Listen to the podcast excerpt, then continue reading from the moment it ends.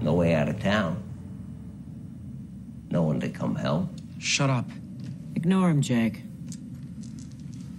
You can feel it. That cold ain't the weather. That's death approaching. Who you think they're gonna take first? Hmm? The girl thinks a gun will help her.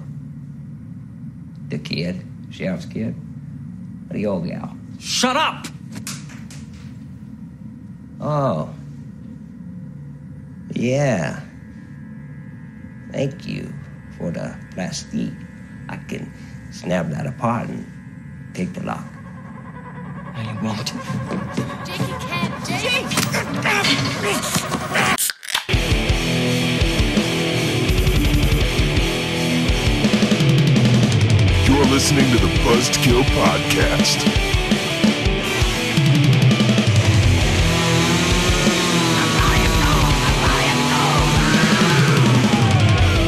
I am the devil, and I am here to do the devil's work. It is episode 221. Welcome back to the Buzzkill Podcast, where today we pay tribute to one of the greatest time honored traditions in the world today. James, I'm talking about day drinking in. Our drinks are numbered. I hope not. Isn't it the worst when you're like out somewhere day drinking and you run out of drinks? Uh, yeah, And you're it's like, u- fuck, I have a buzz and I want to keep it going, and I have no more drinks to continue said buzz. Or more likely, uh, Mike got drunk last night, and then he convinced us that we definitely weren't gonna want to drink the next day, even though five minutes into our outing on a boat, we decide we want to drink. Listen, who, drinks listens- on a boat? Who, listens drinks to on a this? boat? Come on. What a prick! no, guys, we're gonna we're not gonna need beer on the boat today. That's that's the dumbest thing you've ever said. I've known you for a long time, and you've said a lot of dumb things. And the dumbest thing you've ever said is we're not gonna need a lot of beer on the boat today. I think you might Didn't have we even just tell said this story we're- like? Didn't we just tell this story like last week or two weeks ago? yeah, but I'm still salty about it. So You've been salty about it for ten years apparently. well, I ruined your bachelor party, didn't I? sorry, bud. Uh, what's going on, guys? I am Mike, I ruiner am- of bachelor parties. I am Jim Saver of bachelor parties because I'm So we are. So we're like we're like we're heaven and hell, me and you. Yeah, because Okay, you know, that's because fair. I'm because I'm always doing cool stuff. That's that's not, I do. I do cool stuff, man. That's not true. I'm definitely not the cool guy out of our group of friends. I'm not the. I'm But not, we the- I'm not do- the idea man. That's for damn sure. But you are the connoisseur of the day drinking, though. I have dr- I have day drunk with you more times in my life. Actually, probably a thousand more times in my life than I have with almost anybody else. I am pretty good at day drinking. Right? Yeah. Whether it be the Manmosa, the the Sunday the Sunday Bloody, the uh, ooh the, the Tuesday bloody Sunday. What the, the Tuesday Bud Light on the porch. the uh the uh oh god when we lived together it was like Tuesday at 1 p.m. or 10 a.m. Didn't really I mean- matter. It was- Let me let- it was, it was it was every day. It was like, oh, Amanda Bynes is on TV at two o'clock p.m. Better start drinking. uh, me and Brian had a we had a we had a uh, a routine down. Some might call it a rut. I called it just a good old time. I call it an addiction. To, Which let's be to- honest, to beer back in Uh, those days, to beer or to Amanda Bynes and Reba. both, Reba. both. Yeah, we used uh, to- we lived a used to fun watch life the back dumbest then. shit on TV. It's because we didn't have cable. They were Yeah. the only shows we could watch. that was like me at work. I used to watch In the Air In the Air of the Night, which is a great show, by the way. But we used to watch that every single day What on was our it? lunch break. What was it? In the Air of the Night. What the It- hell It, was is that? It was that uh, police procedural with um. Oh God, what's his name? He's an Isn't it in the- African American isn't it- actor. uh, isn't it the heat of the night? in the heat of the night. I'm sorry. Yeah, in the air of the night. Oh boy. Yes, in the heat of the night. We used to watch that. Um, who's that actor though? Why can't I think of his name now? Um, I don't Uh, know. God, I never, he's a prolific actor. Like he's huge. I Um, never I never watched that show. He's a gr- he's a friggin' Academy Award winner, and I cannot think of his name to save my life. I'm- but um, I'm looking, looking it up. it up. Yeah, he, the heat Um, of but the- great show. It was like the original police procedural, but just out of like the sheriff's, you know, sheriff of a small town kind of thing. fantastic show. But um, yeah, dude, you watch what you watch, like whatever you can get, and then you get like weirdly addicted to it. So I don't blame you for your Reba and Amanda Bynes, um, you know, You most definitely Addiction. should. You should. I should hold that against you. Yeah. That's Uh, fair. are you talking about H- Howard E. Rollins Nope. Jr.? Nope, nope, That was the main guy in In the Heat of the Night. no. There's Wait, no. was there was there a revival of this show? Because this Uh, one what says year? 1988 to 1995. There must No, have been a. that, that looks about that looks about right. It was an old show. Then who the hell are you talking about, dude? Hold on a sec here, dude. In the heat of the night, on the fly, looking Carol up stuff here. O'Connor, Alan Autry, David Hart. Let's see here. Oh yeah, he's not. Um, he's Sydney. Sydney. Um, Sidney Poitier? yes, Cindy. Yes, that's Sid- the one. He is not in this show, dude. Yes, he is. He is? One hundred percent. I don't think that he's Carl Weathers was apparently. Um, yeah, where, dude? Where, He's not in this show. dude? Yes, he is. No, he's not. He's. I'm looking at him right now. You are? Where? Wait a minute. Wait a minute. Wait a minute. Wait a minute. Wait a minute. Wait a minute. He might have been in the movie. I, want to say there was an in the heat. This is exciting uh, radio, by the way. In the heat of the night. Sidney Poitier was in the movie. Okay, he was in the movie. Okay, I knew he was in that. Okay, so it was another guy that played that character in the TV show. Okay, I was half wrong. I was half wrong. That's fair. You are entirely wrong. Shut up. oh man. Detective Virgil Tibbs. yeah, that's the one. So that was the the the same guy with the same name was in Yeah, yeah. yeah. Played Okay. by and I see I was right, Howard E. Rollins Jr. Okay, This is okay. fascinating to listen to, I'm sure. This is what you. This is what you come to this podcast for. This is I what will you say this get. though: if you've never watched In the Heat of the Night, the TV show, watch it. It's good. What about the movie? I've not actually seen the movie. Like I said, I just know that Sidney uh, Poitier was was a part of that umbrella. I thought he was in the TV show. I didn't realize he was in the movie. You are ridiculous. I know. Well, anyway, that was a fun little side side conversation. uh, what do you been- Anything anything exciting this week, James? Um, no, just um, just laying low this week. We haven't really done that much. On the lamb, you could say. Laying low, get trying to get some stuff done, some uh, some leather stuff done that I am way backed up on because you know, USPS is garbage. Yep. yep. Sorry, John. Sorry. It still hasn't come yet. Sorry if you ever listen to this, John, but you're the uh, the government entity that you work for is garbage. no, it came. I just I'm still these bags take forever to make. So, oh, also I ran out of the color. I r- I'm I'm almost done with Erica's bag, Mm-hmm. and I ran out of the color thread that I need. So Oh, lovely. Now I'm Erica waiting on- is uh, John's wife, by the yeah, way. now I'm waiting For on those- another. for those shipment. keeping track. Now I'm waiting on another shipment that will probably also take five weeks to get here. So Lovely. They'll get it someday. Anyway, what have you been up to? Someday. Uh, not a whole lot, man. Just uh, kind of laying low or whatever. I've uh, Don't steal my thing. I, I, it's, I, have done the same thing. I was laying low. I'm sorry. I'm sorry. Come on. I've been uh, laying high. There you go. laying high, smoking smoking a bunch of dope, laying down, just laying high.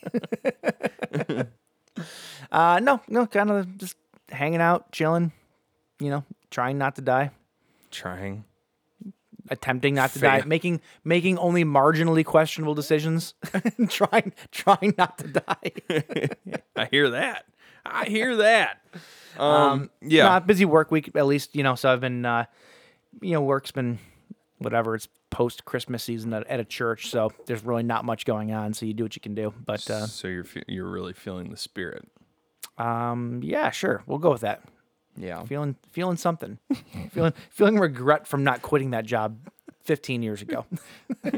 That's how long you've been working there though. Exactly. Sadly, it's not. How long have you been working there? I've been there probably going on 16, no, maybe even I want to say 16 was last year. I, I'm- it might be going on 17. Christ on a bike. I know, a right? It's long ridiculous. Yeah, it's fucking stupid is what it is.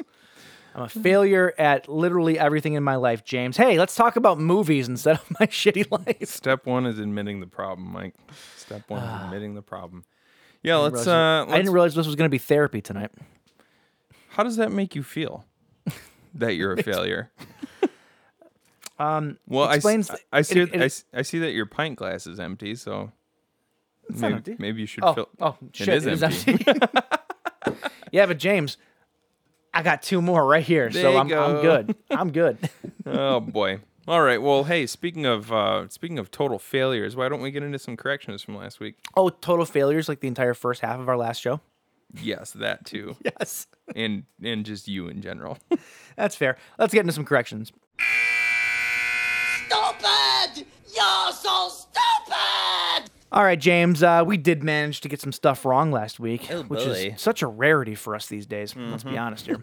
um, uh, let's see here. Uh, according to CanMap, I don't know what CanMap is. Uh, oh, it's the name of a DNA study. It literally says it right after the word. Um, we're talking about which breeds of dogs were close, most closely related to wolves. Because I said that a husky was the most closely related, right? I wasn't Wrong. completely wrong. Yes, you I was were. not completely wrong. It's in. It's definitely in the top, uh, like the top percentages of dogs that are closely related.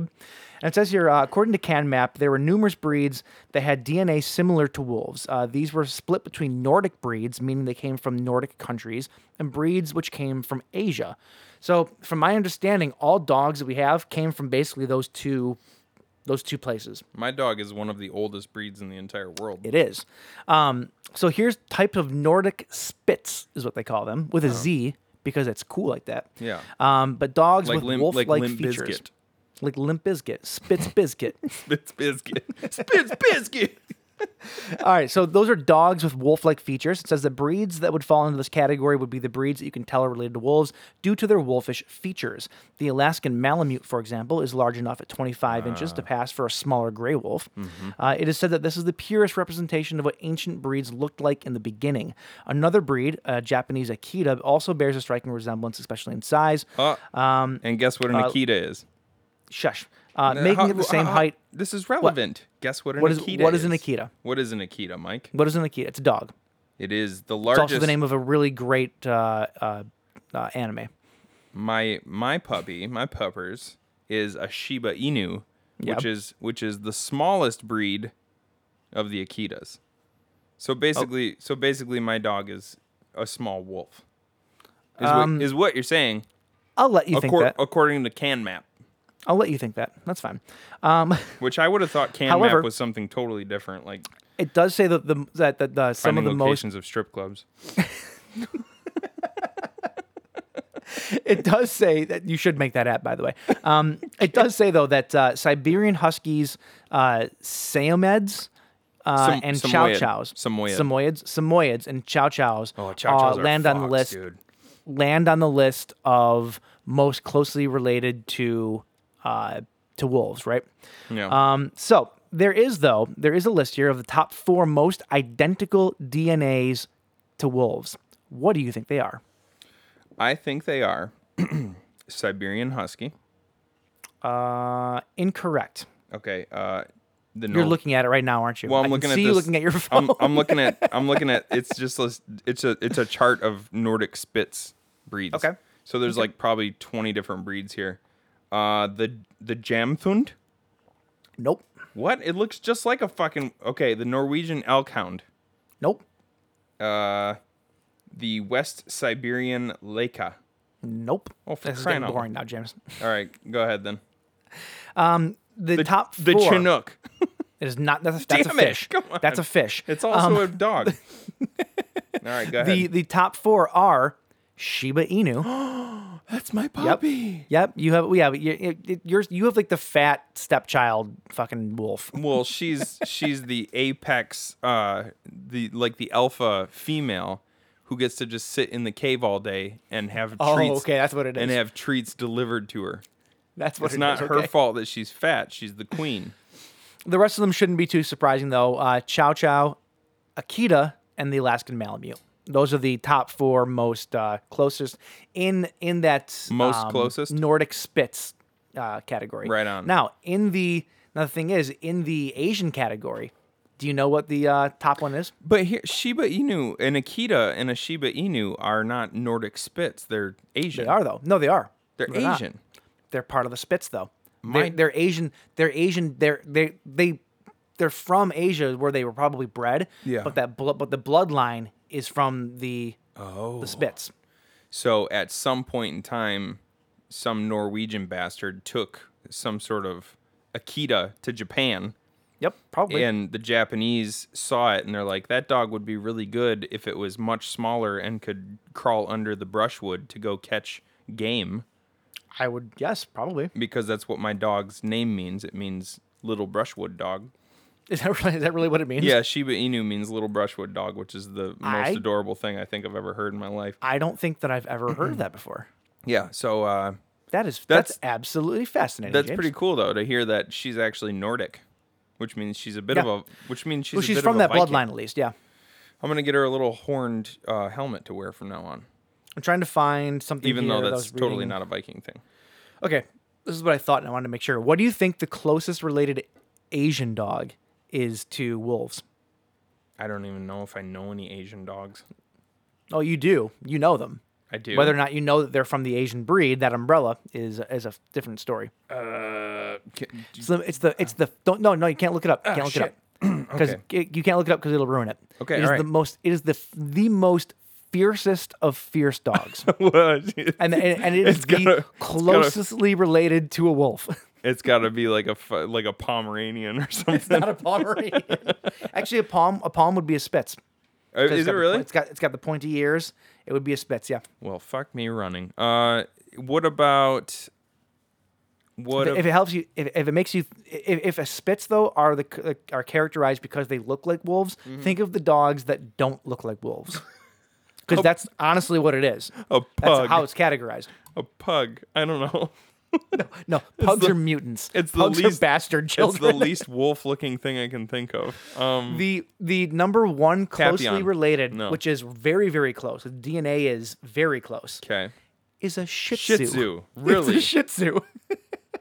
I was gonna say that, but I thought it was way too far off. yeah. Yeah. No. No. A Shih Tzu is the closest related to a wolf through DNA, and uh, and and- and secondly, it would be a Lhasa Apso. which is also a little foo for dog. that makes no sense. Not at all. Yeah, they're little wolves though. It does it does make sense as to why those little dogs are like just little bastards and want to bite you all the time. It's that aggressive wolf coming out of them. Shih Tzus and Lhasa Apsos are very. They're not bastards. They can be when you kick them. Oh, okay. Well, I wasn't thinking in terms of being kicked, because then Well, Oh, yeah. yeah. yeah. most of But, the uh, small ones are dicks when you kick them. I know that from experience, many, many times, many Well, times. the more you know, James, the more you know. That's The your m- dog lesson for the day. All right, Um, well, let's see he- here. I've got a correction that's kind of chilling. Oh. If you want to hear it. I do want to hear it. finish my beer real quick. Um, so I was saying yesterday, uh, not yesterday, last week, uh, I had heard a quote about the the average, um, like how long it takes a civilization civilization to rise and fall, right? Okay. And I You said couldn't about think two of hundred years. yeah, and then I think I settled on 400. I have no idea why, because that was a stupid answer, but it is 200 years. And there's a quote here um, from a philosopher. I didn't get the name. I, I could look for it, but Shel I just didn't have the Silverstein. time. Shel Silverstein. the average age of the world's greatest civilizations has been 200 years. These nations have progressed through the following sequence from bondage to spiritual faith, right? Love bondage. from spiritual faith to great courage, from courage to liberty, from liberty to abundance, from abundance to selfishness, from Which is where we're at right now. From selfishness to complacency, from complacency to apathy, which I think is where we're headed, and Mm-hmm. from apathy to dependency. So going from not caring to being completely dependent upon you know, in this case, probably the government again. Sure, And then sure. from dependency back to bondage. At least we're going back to bondage. It's fun times again. Yeah. Let's, And you're in the leather trade. this is so that's you're why I got perfect. into the leather trade because I'm looking forward for I'm looking forward the fall of our our civilization so I can start making some some you know buco. I bucks. can't wait till you. I can't wait until you have to start filling orders for your parents. bro. We're already past that point. it's come and gone. Uh, hey, uh, hey, Jimbo, did you finish your mother's nipple tassels yet? Oh, you know it, Dad. You know it, buddy. All right. Um. And so, but if you think two, so we're we're a little over it. So America is 243 years old. Sure. Right. 243. So we're so we're due for a, a fall of the of the oh, great, it's happening of the great We're- this- civilization. I'm convinced this country is going to be burnt down by the end of the next week. yeah, boy. It's going to be. Oh, um, and I got a, I got a brand new bottle of Maker's 46 to uh, cheers to the 46th president. So uh, You I'll be needed a- doing that next uh, Thursday. You needed a brand new bottle after we destroyed one a couple weeks ago. I got a little bit left of that one still. I got a little bit left of it. But um, okay, moving on here. Some more corrections. Uh, James, you were right. The 300 mile kill zone and hunting radius of wolves was indeed bullshit. Uh, and also, wolves will do pretty much anything to avoid humans. Um, here's the thing about the gray, right? As much as I loved the gray, and and Josh, mindless genius, called me out on Facebook. I can't believe that you liked yeah, the gray and you didn't like Crawl. Well, no, it was the fucking human characters in Crawl that I fucking hated, right? That being Oh, said, boy. pretty much He's, every he's got single a he's he has a point though. no, because the human characters in the gray were, I think, m- way more believable than, but whatever. That's, we're not. It's neither here nor there. Um, pretty much everything that you saw in the gray about the wolves was bullshit. Yeah. Well, yeah. virtually everything. And this is according to a guy that studies wolves in uh, in um, Yellowstone. And uh, he published this thing in National Geographic uh, about the gray, basically going through. Like, he- basically, somebody asked him questions based on what they saw in the gray, and he answered them. And it was like literally everything was straight So- bullshit. Like, wolves in the wild won't come near you. He's been So studying them that- for 25 years. Yeah. He's like, if I he's like, if I ever had a wolf come up to me in the wild, it would be the greatest day of my life. In 25 years, it's never happened. That dude has a. Uh, one day I was out driving around in my mother in law's car for some reason. I have no idea why. And I was listening to NPR. I don't know why. Because I switched from CD to radio and she was already listening to NPR. And I heard those like soft, soothing voices and I was like, this is pleasant. And so they did a story on um, shit. What's that really famous show on NPR called? uh, coast to coast No. Uh, because that's one. that's gonna drive me nuts. I'll I'll figure it out later. But they did. uh, So that guy, they it was kind of like his history of studying the Greys in Yosemite, because you said Yosemite, right? Uh, I think it was Yellowstone. or Yellow Yellowstone. I, yeah, Yellowstone. But it was the it was like the whole rundown of this group of Greys that he followed for years and years and years, and it's it's fascinating. Like if you can Yeah. track that story down from NPR, it's really I don't really know for good sure that listen. it was the same guy, but I'm sure there's whatever. I'm sure yours it was, fascinating it too. was but the same guy, Mike. There's only ever been one guy. Oh, that's who it. has studied Greys in Oh. Yellowstone. like the Greys, like aliens. Yeah. There's the Greys are in Yellowstone. Shit, damn dog. What if Um, wolves are? Anyway, yeah, pretty much everything about that movie was pretty much bullshit, but it made for at least a fun story. Yeah, you know what it's a wasn't? killer animal movie, right? You, know- can. I feel like you can bend the rules in a killer animal movie. I was gonna say, you know what wasn't bullshit? The movie, yeah, exactly. because it was awesome. Um, okay, and then my last one here is I mentioned that Melanie Griffith uh, got her uh, got her wig split during the making of Roar last week. I was a little bit off on her injury, so it wasn't her that got scalped. Uh, cinematographer Jan DeBunt, who was a very famous cinematographer, uh, he was scalped, requiring 220 stitches in his head. He's the dude that came back and finished it after uh, after that happened. Um, Griffith was mauled by a lion, which required facial reconstructive surgery while on set of this movie. Uh, and then an AD narrowly escaped death when a lion missed his jugular by an inch. Uh, Hedren, who was attacked by the birds on the set of The Birds, endured a leg fractured leg and multiple scalp wounds.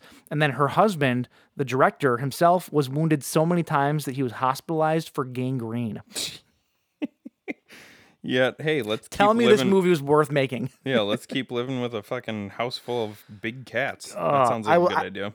I said it last last time. I'll say it again. If you've never heard of this movie, just look up some screenshots from it. It is the most insane thing you'll ever see in your life. It is bad and shit we will crazy. one day do it on the show. You know, I never I never thought about that, but Melanie Griffith has sort of a I don't mean this in a mean way, but she has sort of a crooked face. That yeah. like the Brought to you by Shao Khan. like the left side of her face is sort of like dropped down a little bit further than the right side of her face. Like kind of strokey. a little strokey. I'm just saying. Like, does it look like her like her face is sort of drooping on that side? little I don't bit, mean that in yeah. a bad way. But yeah, that's uh and it was because of a fucking lion. a lion That's, mauled her face.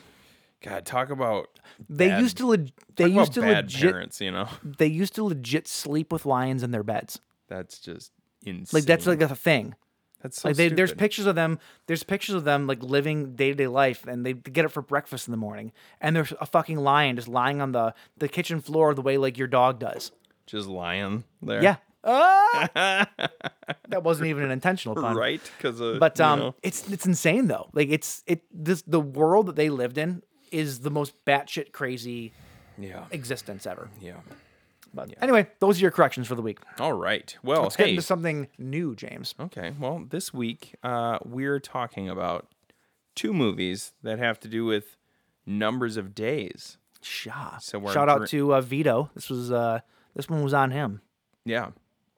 So uh, We're our- making good, dude. Come not on. only are our days numbered, but our drinks are numbered. Yes, they are. And we watched 28 Days Later. Michael for the first time apparently. What the Yeah, fuck? I I had no idea that I hadn't seen this movie.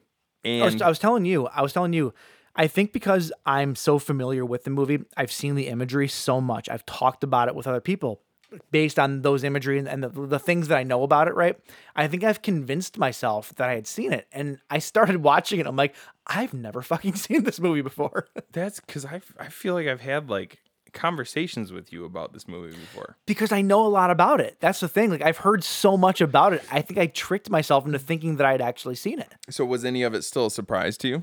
all of it was. Oh. That's the thing. Like I knew the characters and like the, the the very specific scenes and like the famous scenes and all that stuff. Like I knew that, um, but I didn't know any of the story. Weird. Yeah, weird, right? Uh, so 28 days later and 30 days of night. I also realized something about that movie What? when I was watching it. What? Got to a very specific scene, and I had a little mini heart attack because I go, "Oh fuck, we've talked about this movie on the show before. Oh crap! Have we? We have, but it was pre-format." And I went back and I listened Oh. to the episode. We only talked about it for like seven minutes. Okay. So we might tread some new ground. episode Oh, was it? we're going to tread some new ground. Um, it was the this episode sucks. I believe it was episode fourteen. Oh, Yeah. if I'm not mistaken. uh, Fourteen. Oh yeah. That's like that never even happened. It was over two hundred episodes ago. That's Yeah. crazy. yeah. So we're gonna But, um, we're gonna deep dive a little more this time, oh yeah, uh, to an annoying degree, even.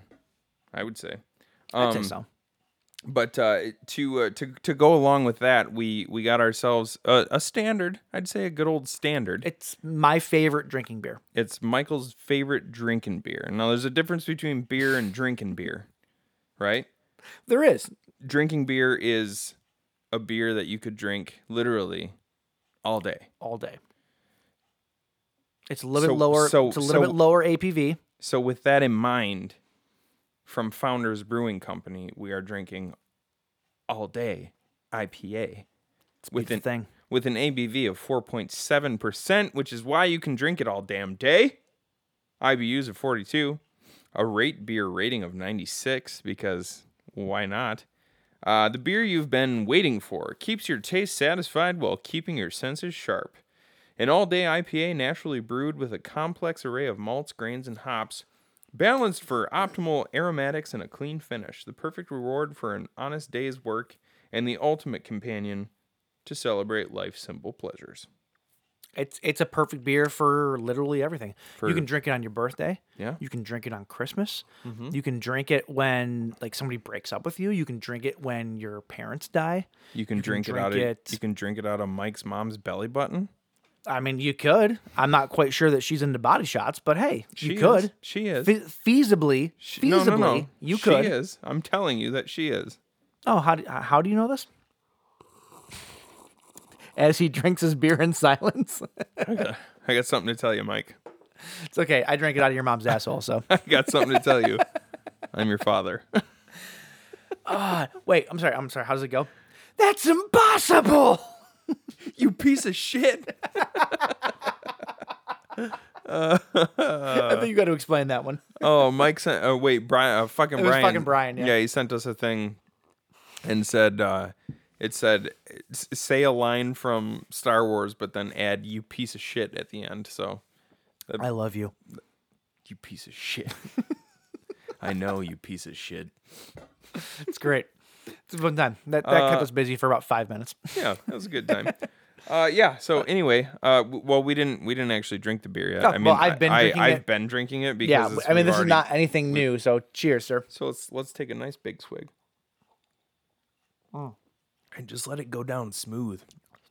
This It's is- impossible not to. this is one of the it's not even It's one like of the it's not even like it's a it's it's not even like it's a light IPA like it's got the hoppiness you want there you know Mm-hmm. to make it an IPA but it's like just clean and fresh and fucking delicious And the and the thing is, if you want a beer that you can drink in the evenings and maybe get a little more fucked up, this beer has an older brother that'll do that for you. you talking and about Hopsland? Centennial. No, Centennial. oh Centennial Centennial is like a 6.8, I think, or something like that. So it's it's definitely it's a higher APV. It's a heavier beer. It's a little bit thicker, but it's still an IPA. yeah I think I've only had It's- Centennial like twice maybe It'll fuck you up. It'll it Oh, sure it'll, will. it'll it'll it'll it'll put you in the can. That's for sure. it'll get you where you need to go there fella Oh yeah. Oh, yeah. usu- and usually that means either to bed or the bathroom, depending on how the night goes. but or or back to your mom's belly button for more I mean, I've never done that. like I All said, right. like I said, I don't drink it out of your mom's belly button. That's all I'm yeah saying. yeah I know where you're drinking it Mike. Um, gives, gives butt chugging a whole new if meaning. we if uh if if if if we're interested in something that is a little bit more new though i did pick up a uh a fluffer nutter peanut butter marshmallow stout i was drinking that earlier fucking fantastic yeah, I'm kind So of good. I'm kind of bummed out that you didn't include one of those in my drop off tonight. i totally could have i had them yeah, i should have So, I will be expecting one tomorrow. By Dude. the way, dude dude what? What? the tagline of this beer is the right to bear craft i don't know why that's funny to me but it is The right to bear craft? That doesn't make don't know. any sense.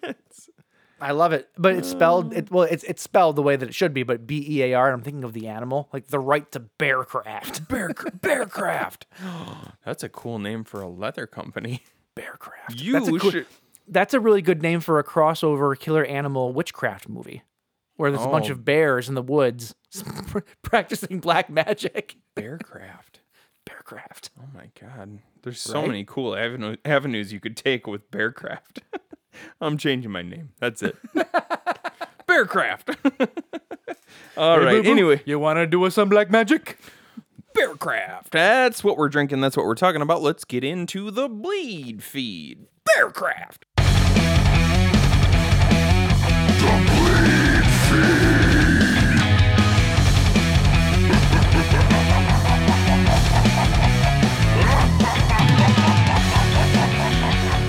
All right, James, you ready to talk some news? Let's do it. Let's do it. Uh, we do have to start with a couple of deaths. Uh, unfortunately, uh, this one this one sucks. I mean, they both suck, but this one sucks because uh, I love uh, Friday the Thirteenth. Jason Takes Manhattan. It's a terrible movie, but I love it. Terrib- right? It's not a terrible movie. You should It's bite it's your it's, tongue. it's it's terrible in the sense in the sense that it doesn't make any fucking sense. Not a lick. But it's great in every other aspect. I'm a big mean- proponent of it. I mean, to be fair, none of none of the Friday the Thirteenth movies make sense. Okay, fine. How exactly do you take a cruise ship though from an inland lake, a small camp inland lake, to the ocean? Uh, it's called tributaries, Mike, and they're a very real Sure, thing. sure, okay, sure. You just made that word up. Um, anyway, though, rest in peace. Uh, rest in peace. God, I this hope week. you're kidding. am. Rest in peace this week to uh, Peter Mark Richmond. I passed away at the age of 93. Uh, he played Charles uh, McCulloch, who was the uh, principal or teacher principal. I actually forget what his title was, but he was the chaperone, like the main Yeah. teacher chaperone on the ship. Yeah. Uh, he passed away this week, uh, like I said, at the age of 93. Uh, it sounds like it was just completely natural causes. Hey, the guy was 93 years old. I actually didn't know that he was still alive. Yeah, he's been in a lot of the uh, a lot of the documentaries about fr- uh, Friday the Thirteenth in the last couple Oh, of years. cool. So I knew he was alive, but uh, not anymore. Um, yeah, he was. Um, I know that he was. He didn't look fondly upon those movies. I think that he doesn't understand the fanfare that they get.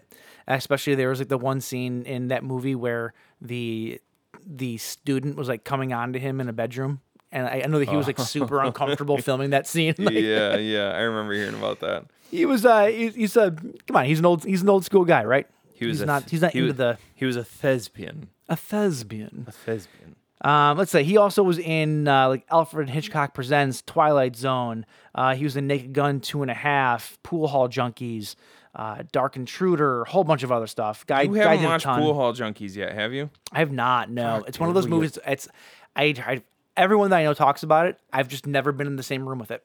That I don't was- Mm. own it, and yeah. When, when we were on tour, we used to watch Pool Hall Junkies all the time. oh, really? Oh yeah, dude, it was so good. And and just when me and Adam McMillian lived together in general, we'd watch it all the time. It's such a good movie. Oh yeah, I was in Search I don't City. even I know if- lived with a famous I don't, I don't even know if it's necessarily a good movie, but it's just one of those movies. It's like it's like the pool hall version of Rounders, even though Rounders is an excellent movie. Fantastic movie. It's kind of like the it's kind of like the less talented little baby brother of Rounders, That's fair. I'm into who that. hangs out in a pool hall instead of a instead of a around a a, a, a fucking poker table. I'm into it. Anyway, And it's got and it's got fucking what's his fuck in it? Um, I keep on to say Gary Busey. It's not Gary Busey. Why can't I think of his name? Christopher Walken. Hey, you want to play some pool? I'll shoot some pool with you. The, that's where that where the the one the thing that I always say about or from Christopher Walken that probably no like he's got so many famous lines and I always do the one where he goes the lion he's so hot he's so tired nobody fucking knows what movie that's from but it's the one I quote all the time because it's from Pool Hall Junkies and I love that movie Don't don't tell people, James. That's yours. You don't want them to know where it's from. he's so hot so tired All right. Uh, so rest in peace. Uh, rest in peace this week uh, to Peter Mark Richmond. Uh, also this week, uh, a filmmaker by the name of Stacy Title. She passed away this week at the age of 56 uh, after battling uh, ALS. It sounds like Mm-hmm. Oh, for a man. number of years. Uh, she was the director of 2017's The Bye Bye Man, which uh, we gave that movie a lot of crap. That being said. Takes a lot to direct a movie, whether good or bad. So I mean, well she she's directed more than we have. she also directed. Uh, Well, here- I'm pretty sure. I like we we d- we did joke about that movie a lot, but then we Yeah. also we also re- let's be fair. Neither one of us gives any movie a really bad review on this show that's true. because we're fucking softies. I think we might have actually given that one a pretty bad. did we? I don't. I don't think we remember. did. I don't remember. It Well, doesn't matter. She because because she completely redeemed herself years earlier with 2016's Hood of Horror starring Snoop Dogg, and that movie's fantastic. how do you redeem yourself years earlier? Preemptively, Oh, she time like like she traveled. did that first movie, and Hood of Horror was so good that nothing else matters after it. That's that's what it means. Have you seen Hood of Horror? No, It's fantastic. I love it. wait, is it an anthology? Yeah, yeah. Yes, I have seen it. It's fantastic. It's great. Yeah, we watched it together, and there's actually some pretty scary scenes. There was There one was there was a Detroit Piston that was in it, a basketball player that randomly showed up in the beginning of it. Is there is there I can't one think of who it was now, but is there one where a guy k- is is in a car and he keeps driving away from this person who's walking after him, and every time he turns around and looks in the rearview mirror, the guy is still right behind him. was that I know which one you're talking about. Was that Hood of Horror though? We watched so many anthology movies. I know. in, a, in such a short uh, time period. I don't remember if that one's from that one or Pretty- not. I'm to be honest, pretty with sure you. it is, and I remember that actually being genuinely spooky. Yeah, it's I like I like Hood of Horror. It's fun, stupid, funny, but also genuinely kind of creepy at times. Well, Um, I think that uh, I I I would hope that Stacy Title would not take offense to this when I say in tribute to her. Bye bye, man. Yeah, no, I agree. Right? I agree. I mean, come on. Um, she uh, she was aca- uh, nominated for an Academy Award for a short film in 1994. Really? So yeah, she, uh, it's called Down on the Waterfront. Um, yeah, she goes. Uh, she said, "I don't want to die, but I'm going to eventually." She said that to the Hollywood Reporter in September of 2018. Uh, but until then, I want to live and direct, doing what I love.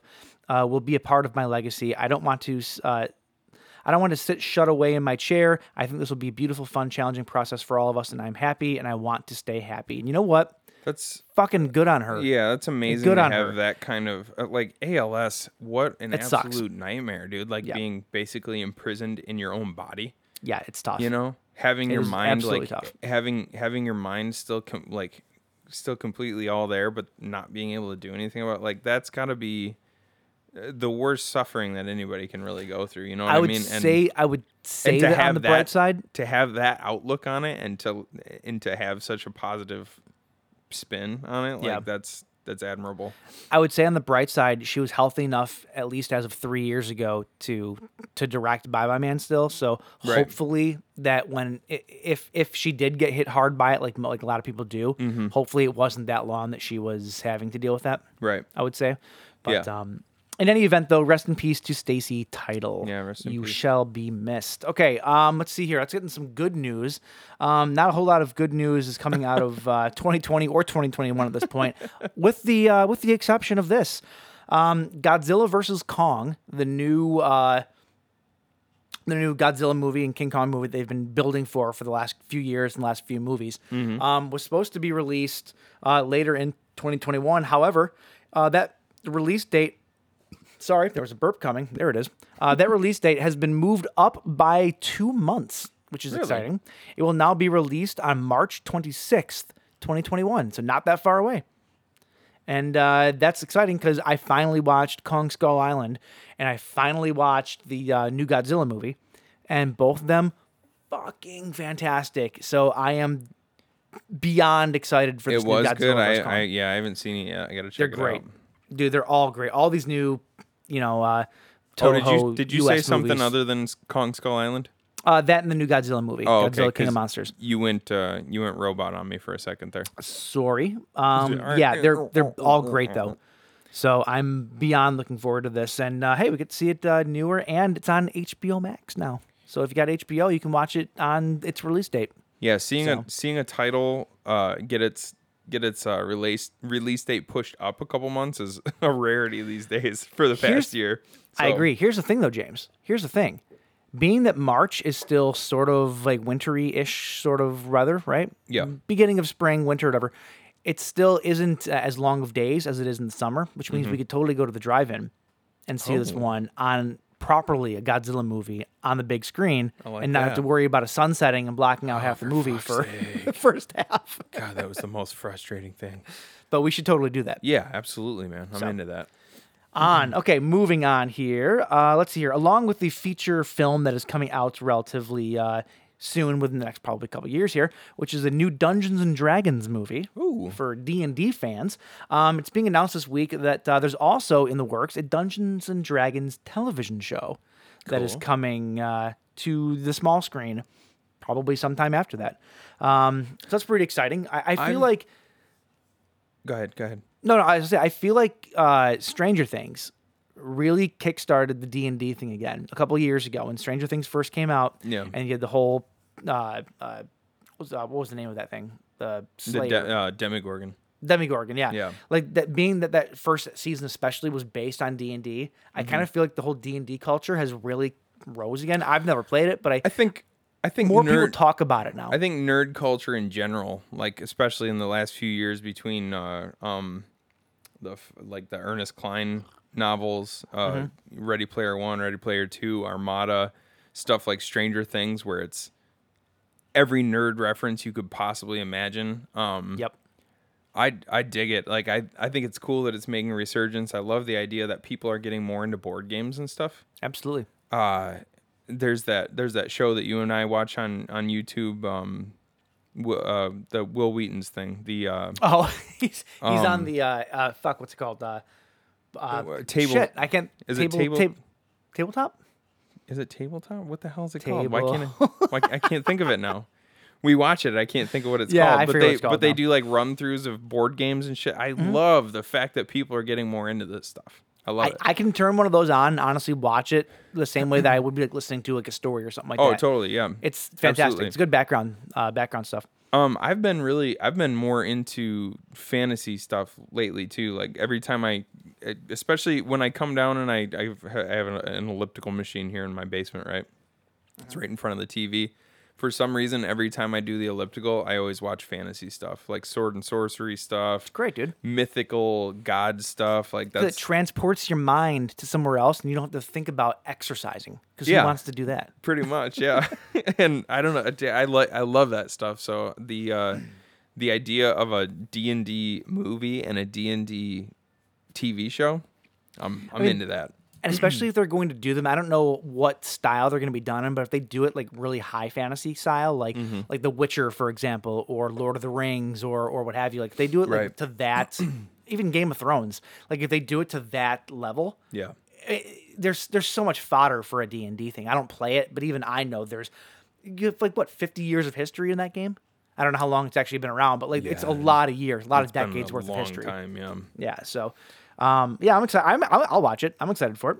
i've always So- uh it we should we should we should watch the movie and then get tank on with us because tank is actually he actively plays d&d Yeah, you know what i mean and this is exciting because the uh, just like the uh, series um, or just like the film rather uh, derek colstand is on board for uh, developing it Mm-hmm. derek colstand is the guy that uh, was a franchise writer for john wick so he knows how to do the high high octane action stuff Action and all that stuff, so yeah. that's and he's attached to both the film and the tv series cool so that's definitely a good thing. Um, and it's also being um, it's being the co-directors of oh wow I didn't know that he was part of this. It's the co-directors of Game Night and then the writers of Spider-Man: Homecoming. I didn't know who, that John Francis Daly was one of those guys. I did not know that. That's very interesting to me. oh Uh, from and, uh, and Jonathan Goldstein. yeah. But John Francis Daly was in a show called Bones. He played Sweets on a Yeah. show called Bones, which was one of my favorite shows that was on TV. Um, and he's he's done doing a lot more behind the scenes writing and producing and stuff like that these days. But uh, but I'm a big fan of his. So awesome, that's good news. Uh, James, what's new on Blue this week, brother? Oh, let's see here, bud. Uh, only one for you, actually. Um, Adam Egypt Mortimer's dark superhero action thriller Arch Enemy, uh, which dropped on VOD not long ago, will be hitting Blu ray and DVD on February 16th. Uh, if you haven't heard of Arch Enemy, it stars Joe Manganello and his 18 abs as Max Fist, which I'm pretty sure I've seen that same name in a documentary before. Yeah, I think so, Max I think so. Fist, who claims to be a superhero who fell through time and space to Earth, where he has no superpowers. He teams up with the only person who believes him, and a local teen named Hamster, and together. See, I've seen both of those things in a documentary before. Max Fist and a hamster. I think it was a gerbil, actually, but I can't remember entirely. Uh, and together they set out to clean up the streets, which are run by a local drug syndicate and its vicious crime boss, I love drug, drug syndicates, man. the manager. Ooh. Ooh, the manager. That's it. That's all. That's it. Okay. Yeah, bud. Um, all right, my last piece of news here is a little bit of a downer, but you know what? It needs to be said. Hmm. right. Um, so back in the days when DC had their their own online presence that was actually meant something, uh, the one good thing that came out of it was the Swamp Thing TV show. Got p- great reviews when it was out, and then later on, the CW picked it up and rebroadcast it on network television, Mm-hmm. and it did great numbers. So one of the things that people have been wondering is, are they going to resurrect it for a second season on the CW? Mm-hmm. Uh, it turns out, according to CW chairman uh, Mark Pedowitz, um, uh, chairman and CEO, there probably will not be a revival happening of Swamp Thing, unfortunately. Come on. Regardless of the numbers that it did, people holding their breath for it, uh, you can breathe out and breathe again because you fucked. It's not happening. I wonder Um, I wonder why if it got so much if, if it got so many good reviews. well, it says here that they want to focus on shows such as Wonder Girl, um, Naomi, uh, or Painkiller. I guess is another show. I have no idea what those. I don't know those what are. any of those are. I know what Wonder Girl is, but um, as- as for Swamp Thing's return, uh, it seems unlikely.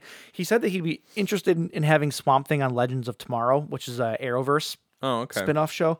That being said, probably not going to happen. I wonder if Swamp Thing is just a little too esoteric, like not it doesn't have a, a huge following, especially for something on CW. But it did. But it did well though. That's the Yeah, weird thing. It did. It did good numbers. I'm yeah. I think they just don't. They probably just don't that want to put was- the money back into it. do you think it was the i mean it, there was a lot of hype because it was it was dark it was violent it had derek mears Mm-hmm. as Swamp Thing. Like there, it was probably so much hype because it drew in uh, the horror community. I'm guessing. Sure, absolutely. So I wonder if they're worried I- that the I horror wonder if community they're is worried not- that that community is not going to follow it to CW. You know That's what the I mean? thing. Well, I, I feel like they would. I just don't think that the CW gives a shit about the horror community. That's the thing.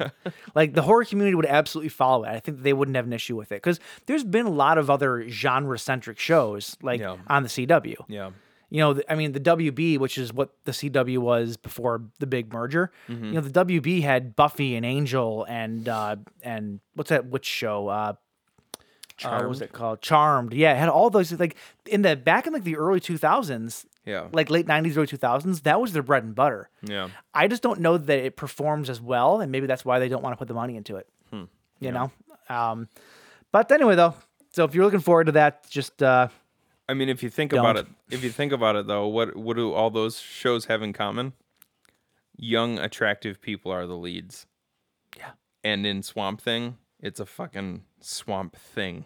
That's I don't know, the man. lead, you I know? go to I, I go to the floral places sometimes. I'm like, that's a really good looking plant. like That- super good looking. that orchid. I, would, would- sleep with right now. I would lay root to that plant so hard. I'll make Uh. I'll make it bloom. What are you trying to stay, man? Stay, man. Stay, man. I don't. I, I've got nothing. All right. How, do we? How do we? Uh, how do we cross pollinate the uh, the the the bleed feed and the tofu here and kind of 'em make Um, them bleed into each other? I I think that what we do is um I was trying Come to make on, a sw- I was come trying to on. make a swamp ass joke and it's just not going to fit now. it's like I'd give it swamp ass. It doesn't work, but it sort of does at the it same really time. Oh. doesn't. um, okay, we're gonna we're We're gonna off, take a break. we're off to uh, a we're off to a thorny start here. Uh, are you thorny, baby? it's good times, good Oh, times. man. All All right, right. we're going to we're going to take a quick break. Uh, we're going to go um, gonna probably take a- clean some clean some swamp ass out, and uh, we'll be back. I'm gonna talk to my mom and take a quick peony. I'm just naming flowers now. I don't think it works that way, dude. All right. All right, Uh, we'll be Um, back in a second. Yep. Bye. Throughout this, they'll see faces ripped apart with hooks, a man slashing himself into a bloody pulp, and graphic, macabre, torturous images that defy description.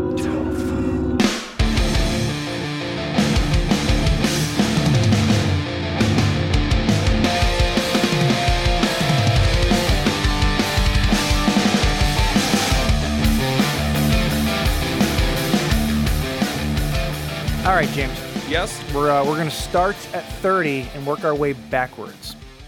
Because That's that's how the we're ki- doing this. Cause that's what kind of men we are. damn straight, right? going going from 30 to 28 to 0. Those Yeah. are only numbers that matter tonight because the first movie we are talking about is a movie called 30 Days of Night from 20 uh 2007. 2007. That's how I'm going to say that. It's the proper way. 2007. Yep. Um, like I said earlier on the show, we actually touched on this movie uh, back way, way back uh, in a land called episode 14. This episode sucks. Mm-hmm.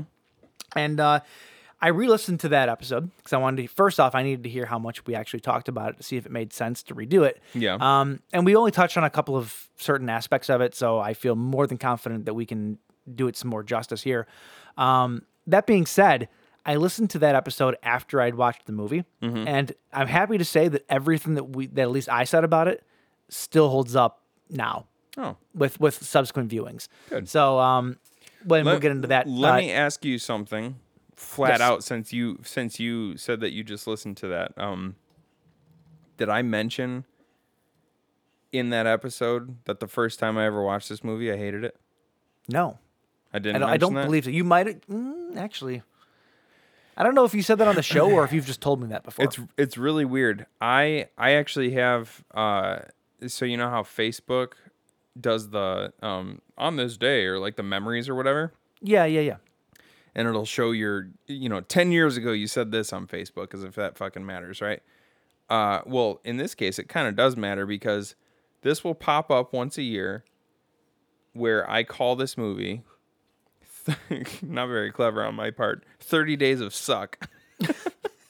because I thought this movie sucked the first time I saw it. How did you think it I sucked? have no idea. It's dude. so good. I don't know if I just didn't get it or if my criteria by which I judge movies has changed drastically over the years.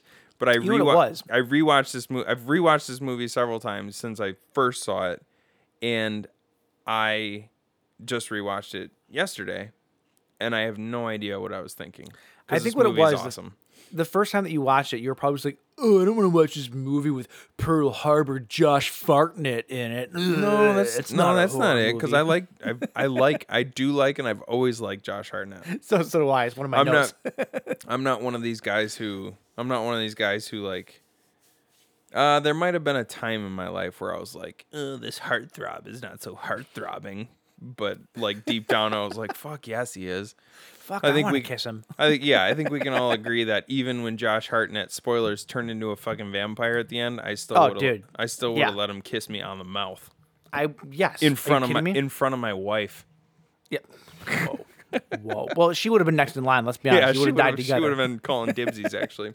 or Um, she would just tell you that, wait for you to die, and then she runs away like, "Ha ha, sucker!" Yeah, no, I, s- I like Josh Hartnett. I've liked him ever since uh, Lucky Number Eleven. Oh, he's great. I think that He's was actually. actually. it's not the first movie I saw him in. Oh no, The Faculty. I fucking I love him in The Faculty. And Yeah, then I dude, saw he's all Lucky in his Number scat Eleven. play. Oh yeah, hell yeah, scat play.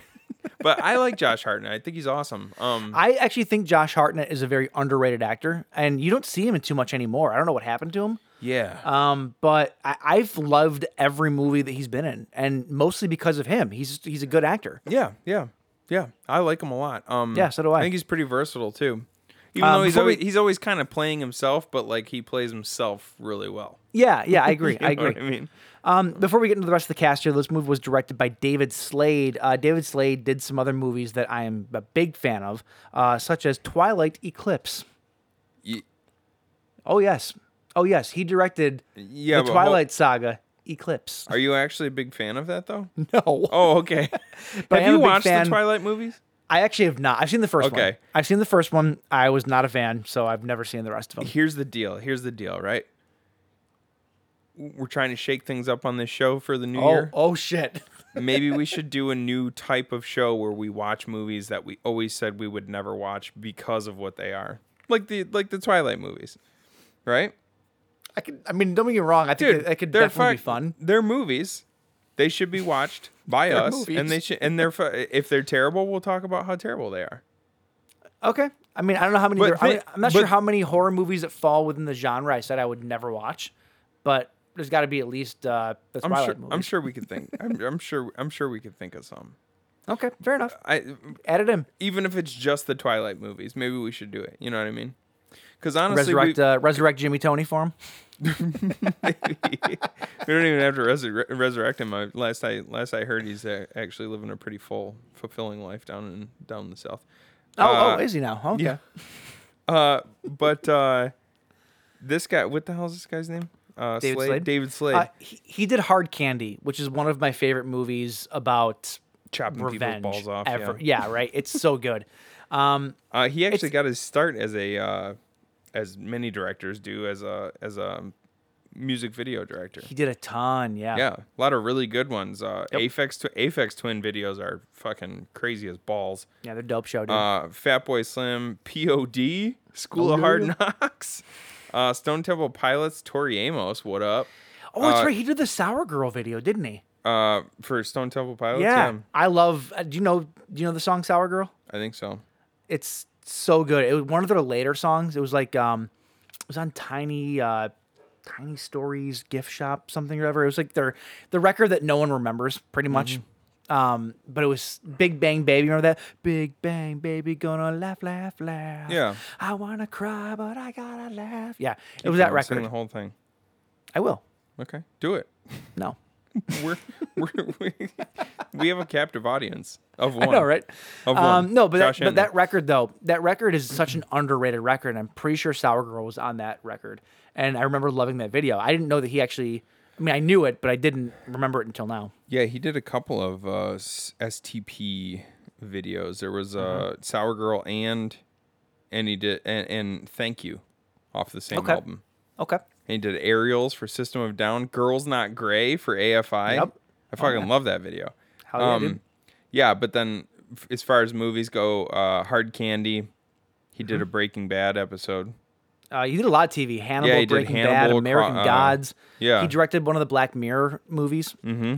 Um, he also did a, a short in Nightmare Cinema, uh, Oh, cool. which was Mick Garris's latest uh, anthology. Yeah, yeah. So, yeah, yeah, he's, it he's looks all like over, he's it all looks over like the he's place. done mostly mostly TV since uh since the ear- uh well mid TV's where it's at right now, though, dude. Yeah. Oh yeah, Um, I'm not. I'm not saying that's a bad thing. That's fu- some of the some of the Dude, e- some of the shows especially- that he's done episodes, uh, directed episodes of, are some of the best shows on TV. If you can get into directing a pilot episode for a TV show that takes off, that's where the money is. Oh, like, hundred percent, that's where the money is.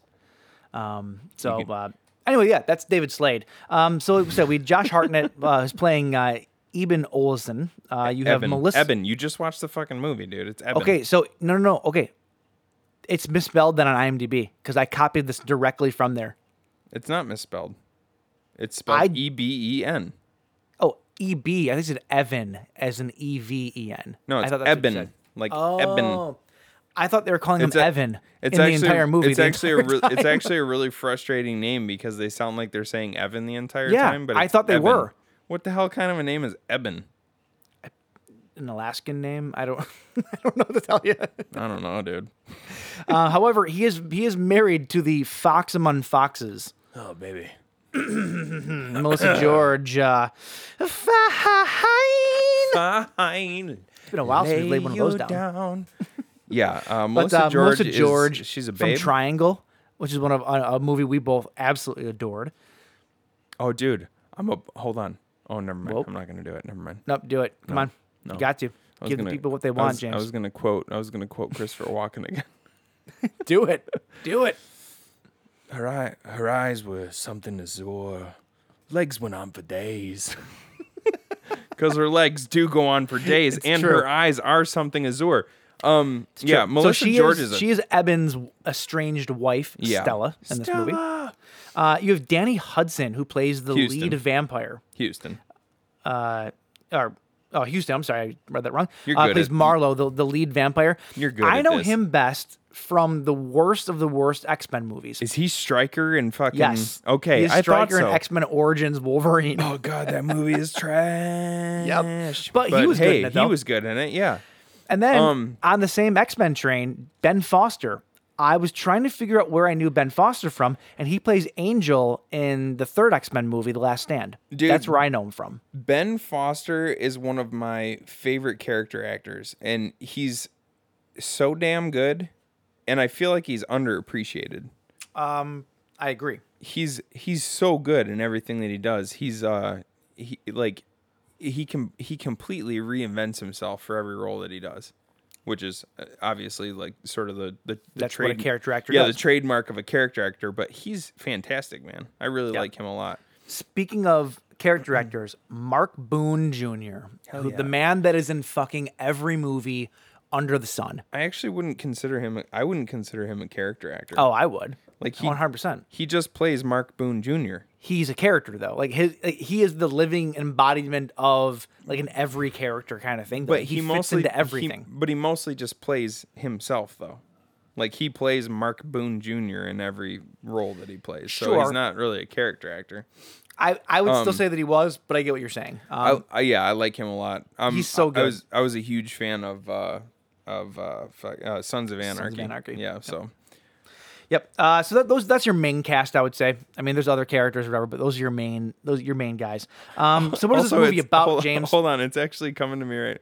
Isn't Mark Boone Jr. the guy in uh, Boondock Saints who says, "So what's the symbology?" Is that him? No, Is it not? Oh, No. He's one of the detectives in Boondock Saints. no, he's not. I'm pretty sure he is. No, he's not. Are you sure? not even in the slightest, dude. uh, okay, I could be wrong, but I I, mean, think there's I'm right. there's there's being wrong, and then there's what you just did, which isn't even calculable. Calculable. There you go. Yeah. Almost. That's right. Is, are you sure he's not one of the dudes? In, Not not even in the littlest bit, dude. Oh, the for guy that crying you're out the guy loud. that you're referring to is a tall, skinny guy. Mark Boone Jr. is a short, stubby guy. yeah, I know that. I just thought that. Ah, fuck. All right. Well. He's played a cop though in a lot of other Oh stuff. yeah, He's- he plays a cop in a ton of stuff. he's in the he, in in the Batman uh, in the Dark Knight trilogy and the Batman Begins. He's one of the um, uh, Falcone's right hand men at the docks. He's he's the dude that gets strung up by his by his feet when he's uh, getting falafel. It's like, well, your kids don't like falafel when he rips off the uh, street street dealer, and then. Uh, uh, Batman strings him up by his uh, Yeah, by yeah, his yeah. legs and he's Yeah, yeah. interrogating him and stuff. Yeah, Okay. Well, who the hell am I thinking? That's of him. I have no idea. Then? Well, all right. When you're wrong, Anyway, though- you're wrong. I guess. Right. What's uh, what's this movie about, James? Uh, you. Why don't you tell me? Oh, it's Because just- because I, didn't watch it. Oh, well then, James, I'll tell you. It's so this movie takes place in uh, Barrow, Alaska, which is the most northernmost Barrow. town. Come on, dude. Barrow, Barrow, Alaska, uh, which is the most two for- northern you're town oh for two. in Yeah. in, the, in the U.S. Right? Yeah. This is the place where it's dark for thirty days and then it's light for thirty days because the, the the weird axis of the Earth and stuff. Mm-hmm. Nope. That's Um, that's wrong too. This is why I asked you, James. It's Do you not, want to just fucking take it over here, please? It's not dark for 30 days and light for ju- 30 days. It's it's normal 11 months out of the year and then 1 month out of the year it's completely dark. I can't wait until next week when I can correct you because I'm fairly certain that that's incorrect. It is Mike, it is do you- also light for 30 days. Mike, do you think that do you think that so they go and they change the sign to to read from 534 population to 135 population and they have this mass exodus of people who fly out to go to other parts of the country? Do you think they do that once a month? No. You're I saying never said it was once a month. You said it's light for 30 days and dark for 30 days. I'm just n- not not back and forth, back and forth. Oh, I thought you were saying back and forth and yeah. No, the I never way, said that's that. The, that's the way you made it seem. No, I didn't. You, you I totally did no such did. thing. Uh, we're fighting, woman. All right. Um I hate you so no, much. no, there is I'm fairly certain though that up in up in those uh th- those really northernmost areas, Yeah. it does stay light for like a solid 30 days or so. I mean, my Oh, yeah. days might be a little off, but Yeah. Um, the point is this: uh, the dark is coming, and there's also an ancient vampire group that is uh, approaching there, and they're going to take advantage of the 30 days of night, and they're going to ransack the town, take it over. And these vampires are so fucking cool because they speak. I don't, what language was it they're speaking? Do you know? Uh, I didn't actually look this up, and I meant to. I had the subtitles on, and the subtitles literally said ancient language.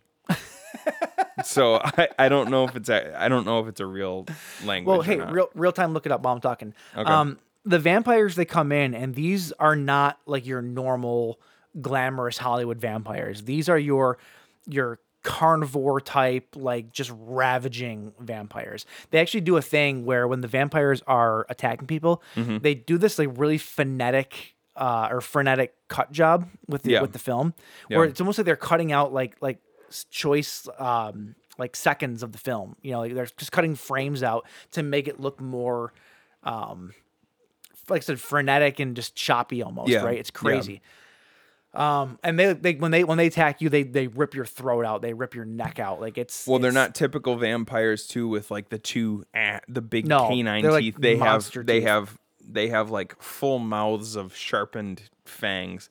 And I- baraka one of baraka from mortal kombat annihilation it's those teeth yeah, kind of.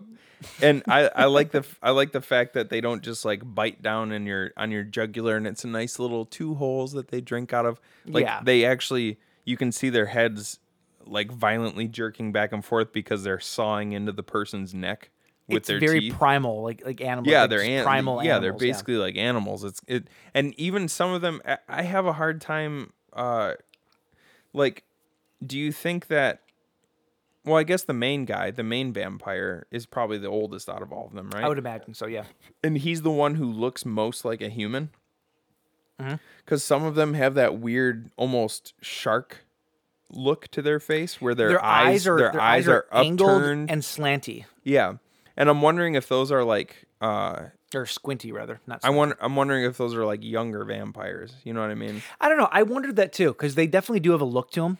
Like you can, their their their, their faces are most definitely not human. Well, actually, think about so I have no idea. Think about it like this: or you remember that movie Splice? Yeah. How how uh, what was her name? Gr- Gren, I think her name was Gren. something like that. Yeah. uh y- like she looked really weird and and like a creature in the beginning of her life and then as she got older and older her features started start, started to come together and make more of a human looking face Yeah.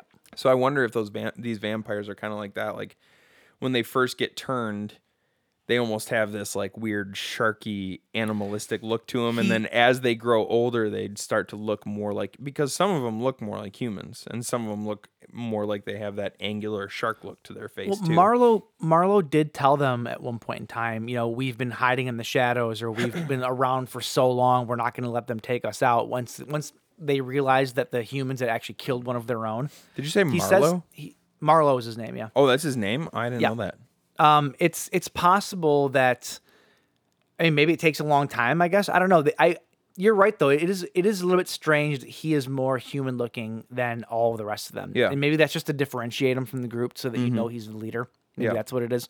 But um, who knows? Uh, but yeah, so they're in they're in Alaska. Thirty days of night are approaching them. Dark comes. Uh, all this weird shit starts happening around the town. Like all the sled dogs in this one kennel just get completely taken out. You get the um the not the recycling plant, like oh, it's almost like the the dump Oh, where the, they, uh, they wh- grind up all the garbage and stuff like that. There's like helicopter parts in it so that people could uh the leave. the uh the utilidor they were calling it it was Yeah. basically like a like a yeah like a giant uh, I, c- I think it served many purposes it was a recycling place it was a um a place where they trash place probably. Yeah, d- well, I think that they a, a, a large part portion of the the power of the town came from there too, Okay. or like that they had a lot of backup generators and stuff like that there. Um, So all this weird shit though starts happening around town, and then you have Josh Hartnett, who is the very young, sexy, uh, eligible sheriff. Right. well, he's not not really. He's got a wife, yeah, not at the beginning. He was leaving that bitch, I think, or she left him. something like that. Yeah, she's what a bitch. She left him. What a- what a bitch! speaking of speaking of her though, uh, she is the fire marshal basically, right? Or on fire duty. She's did they ever give her a title? I think She works for the s- fire I think department, I She said, yeah, know she- I that, think but- she said she was sent there by the fire marshal to do Yeah. inspections, like end of the season inspections. or Yeah, something like yeah. that. so she came into town and didn't tell him because she had left him relatively recently, it seems Yeah, like. yeah. And she had moved away, but she had to come back to town to do just some job stuff. Didn't tell him that he was there or that she was there. And then she ends up getting stranded because she uh, got her car cut off by one of those giant chainsaw wielding like ice cutter things. Oh, the Which, trencher. which would be the or trencher, yeah, it would be the worst thing in the world to get hit by, by the way. because not, Of not all the only are you things. not only are you struck by a vehicle, but that vehicle happens to have a a massive chainsaw on the front of it. which comes into play later in the movie in the best way possible. Oh, it's fantastic. that we'll get there. We'll get there. But that sequence is incredible. um, so she gets cut off uh, trying to get to the airport to get home. Um, and everybody there wants her to stay because everybody apparently in the town is all up in their business and uh, they're trying to get these two back together. So the guy that goes to pick her up is like, he takes takes like an extra two hours to get there. He's like, oh, I got lost. I, I couldn't remember if you said this road or this road, right? So she misses her flight. She is now forced to stay there. So they all end up going back to the uh, um, to the police station where they pick up the drifter. That's Ben Foster's character. Mm-hmm. He's this dude with like the most disgusting, like penguin-esque teeth I've ever seen in my life. Yeah, I I- couldn't, I, couldn't not stare at his teeth every time he was talking. yeah, so I have seen this movie enough times to like eh, there's a lot of things that I can watch that don't disgust me in the world. Uh, but people with gross mouths really disgust me. And I've seen this movie enough times to know what kind of effect they're going for. So, honest to God, as I was watching this movie, every time Ben Foster's character would come on screen, I'd go like this. Like like that and block out hand up and I would block out his mouth. I couldn't fucking do it, dude. It's so especially gross. there's the part "Ugh, I'm see I'm gonna talk about it, and then it's gonna- it's just gonna make me think about it, and I fucking I know hate the myself. foam. Are you talking about the foam? The fucking foam, dude. The part where he says I don't talk to dead men, and he's got this white foamy shit in the corner of his mouth, and I'm just like, It's so gross. I hate that so much. that might be the most. That might be the worst part of the movie. Like the most it's the disgusting worst. part It's of the, the worst. All of the other stuff I am fine with. I can watch. I Mm-hmm. don't like when people have shit in the corners of their mouths though. It's fuck it's it's like to the point where it actually gives me like a like a like internally like a violent reaction. Like It's- no, I'm like, it's if you don't fucking wipe really off disgusting. the corners of your mouth, I will I will I will end you. Well, it's like you watch. Um, I I used to watch a lot of UFC, right? And so they'll like they'll have interviews with Oh, the with the fighters afterwards, and they're so like dehydrated, you know, and Yeah, oh. they're so like whatever. Okay. And as they're talking, it's just sort of building up on the I'm gonna sides start- of their mouth. Oh crap. James has his headphones off. I'm All gonna right, start I'm done. gagging. I'm done. I'm done. I'm done. I'm done. Come on, put 'em Uh, down. Hold on. I need a second. Foam on the side of your mouth.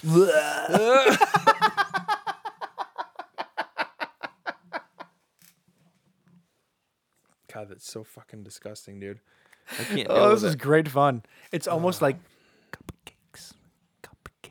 See, that's I hate you for that, but that's it's it's small potatoes in comparison. Um, anyway, though, fucking, yeah. like- so he's this disgusting character. Um, he's basically he came from a ship, I think. Like the uh, the vampires came over on a ship that he was on, and I think they ransacked the ship, then sent him ahead Right. to secure, like to uh, kind of scout the town or secure the town or something. Basically, what he wanted, he wanted to be turned into a vampire, and he was Right. promised. This is actually kind of uh, a very common thread in vampire movies: is somebody that wants to be turned, somebody that wants to be one of them. Well, interestingly enough, I just finished, and this is by complete coincidence, but I just finished um the Salem's Salem's Lot novel by Stephen Oh, okay. King, and there is a there is a, a character. He's the human familiar of Kurt Barlow, Mm-hmm. who goes into the town beforehand and does exactly what Ben Foster's character does in this movie. He goes around kind of making preparations for Kurt Barlow's arrival because like in the movie, Ben Foster knows that the dogs could pose pose a problem. Yep. All the dogs could pose a problem to the vampires, so he goes in and he kills all the dogs. He uh um does he de- does he uh does he destroy cars? I can't remember.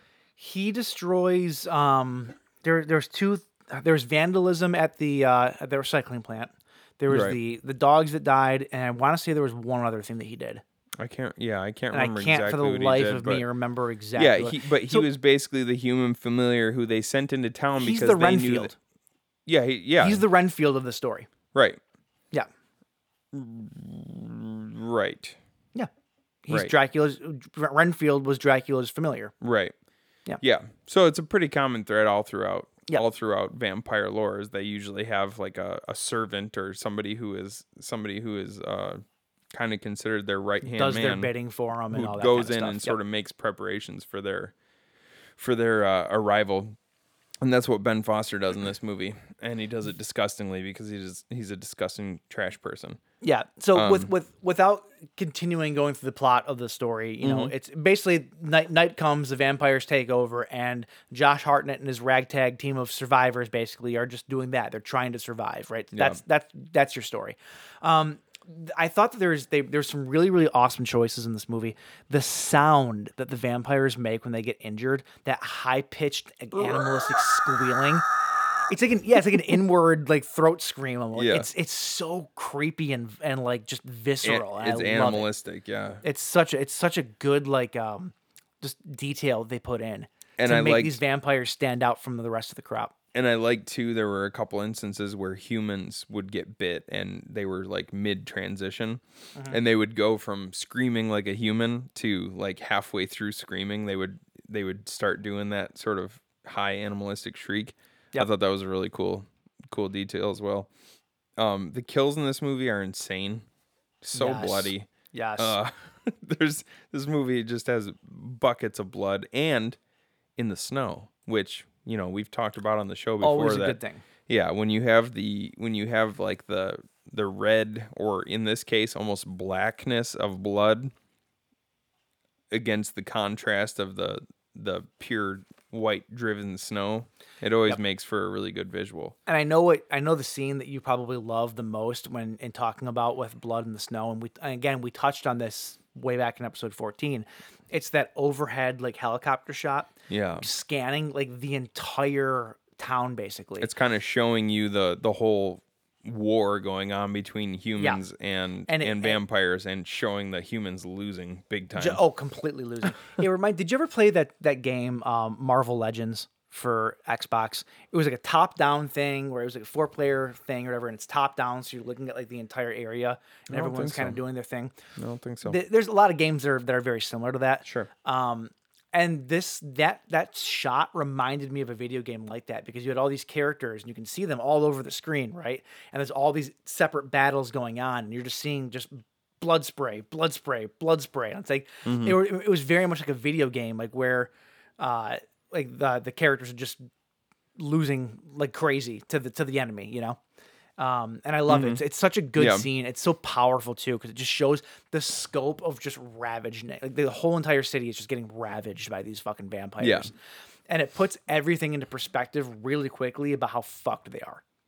Like Oh, you yeah. can't go outside and expect to live in, in something like that. You just can't and this, do it. They're everywhere. This movie, this movie too, like, uh, it kind of ignores all of the, it, it- it ignores all of the uh, traditional rules of vampirism. Mm-hmm. Um, you know, like you don't have to invite them in for them to be able to come in and kill you. Like they'll just fucking Oh, crash yeah, through the no. window and they'll kill you. You don't have to stab them in the heart with a wooden stake. You can shoot them in the face with a gun, but if you shoot them in the body with a gun, it's probably not going to do much um you know and then like the way they feed is completely different from yeah, these other aren't vampires. romantic. The romantic vampires. no these are by bru- any stretch of the imagination. no these are brutal brutal just animals that are Well, speaking of driven by of- instinct speaking of brutality and and whatnot, you mentioned the kills were crazy. It's not just the vampire kills; it's the it's the vampires getting killed that are also absolutely insane. There was in one point in time there was a little girl zombie that they found in Vampire. a or va- vampire rather in um I think the middle of the movie or so, and I thought the little girl uh, uh vampire was kind of lame honestly like it was it was like it's like ah yeah it's- it seems so passe. Like, yeah come i on. didn't like because it, it was cool at first because they hear this gurgling sound they're in a store they're in a grocery store at the Yep. time they hear this gurgling sound and they go over and they realize that this uh, human is being fed on by a child like a little girl who had turned into a vampire and uh, that's all cool and creepy and everything but then she gets up and she she looks at him and she goes i'm all done playing with this one Yeah, it was I lame. want now. I want to play with you, and I'm yeah, like, that was very "Ugh, lame. God, that very, was very lame. It was stupid." cringy. That was Yeah. the worst part of the movie. That was the, Yeah. the cringiest moment in the movie. But they immediately made up for it by nobody. So nobody wanted to fight this little girl vampire, right? They're all trying to just keep keep her off of them, and all Uh-huh. of a sudden, Josh Bart, uh, Josh uh, Hartlett's younger brother, picks up an axe and fucking axes her head off against a fucking wall. And the crazy, Holy shit. the crazy thing about that part and every other axe kill in this movie is that the end one. well, it's very realistic in that uh, every single axe kill that takes place in this movie takes more than one hit. Yeah, well, this one though, this one I would say you you s- you saw him swing the axe more than once, right? But you didn't actually see the axe hitting the body. Whereas the Yes, you did. the beheading at the end though was Oh, the yeah, when- worst. when that Billy's one was turn- like you were taking down a tree, just swing after swing, and the head just little by little more is falling off of the body. It's like holy shit. I think actually the one in the playground earlier in the movie takes more hits, doesn't it? I don't think so. 'Cause Put it there's this way, two- I, I don't there's remember it two being as where- graphic. there's two where well the one in the in the uh, um utilidor where Billy turns that one's super graphic because he hits him square in the neck and it Yep. almost decapitates him so like his head But kinda not fall- his head kind of falls back and then he has to give him another hit and Yep. and like fully decapitate him and that kind that's actually that's actually pretty close to how all of the the axe kills are in the movie but that one's definitely the most gnarly I, I think the one at the very end, yeah, was the Um, Yeah. most gnarly. Yeah, well, it's because he's it's- screaming the whole time too. Like even when his head is basically falling off, he's still screaming through it. It's so fucked up. Yeah, it's it's really really gross. um, yeah, I I love to. We talked about uh, the scene at the very end, which I got to talk about it. Um, um, uh, bu- bu- bu- what's his name? Uh, Mark Boone Jr.'s character. Uh, he played a character named Bay, uh, Bay Bauer, Bo. uh, Brower, nope. yeah, Bo? there you go. Is it Bo? Bo, Bo Brower. Bo Bo Brower. Sorry. Um, he plays he plays like this this. You're shut the up. worst. at I know. this. He plays this character who's like he's the guy that lives like even more off grid than this than the city already is. He's like out in the boonies of the city. Yeah. And um he plays my favorite character hands down in the entire movie. Mm. Um everything about him, he's just kind of scrappy. He's kind of like doesn't want to listen to authority or whatever. But he has the coolest climax scene at the end of the movie where he decides upon himself because it's my turn to sort of sacrifice myself or at least put myself in harm's way for the betterment of the survival of the group, right? Mm-hmm. So he jumps into that aforementioned chainsaw trencher thing. Oh, the trencher. Yeah. And he just goes to fucking town. He's got his fucking shotgun with him. He's killing fucking vampires left and right. He shoots one of them off the front of of the trencher, and the vampire falls into the chain and just cuts him like straight in half. It's so badass. It's such a cool fucking sequence.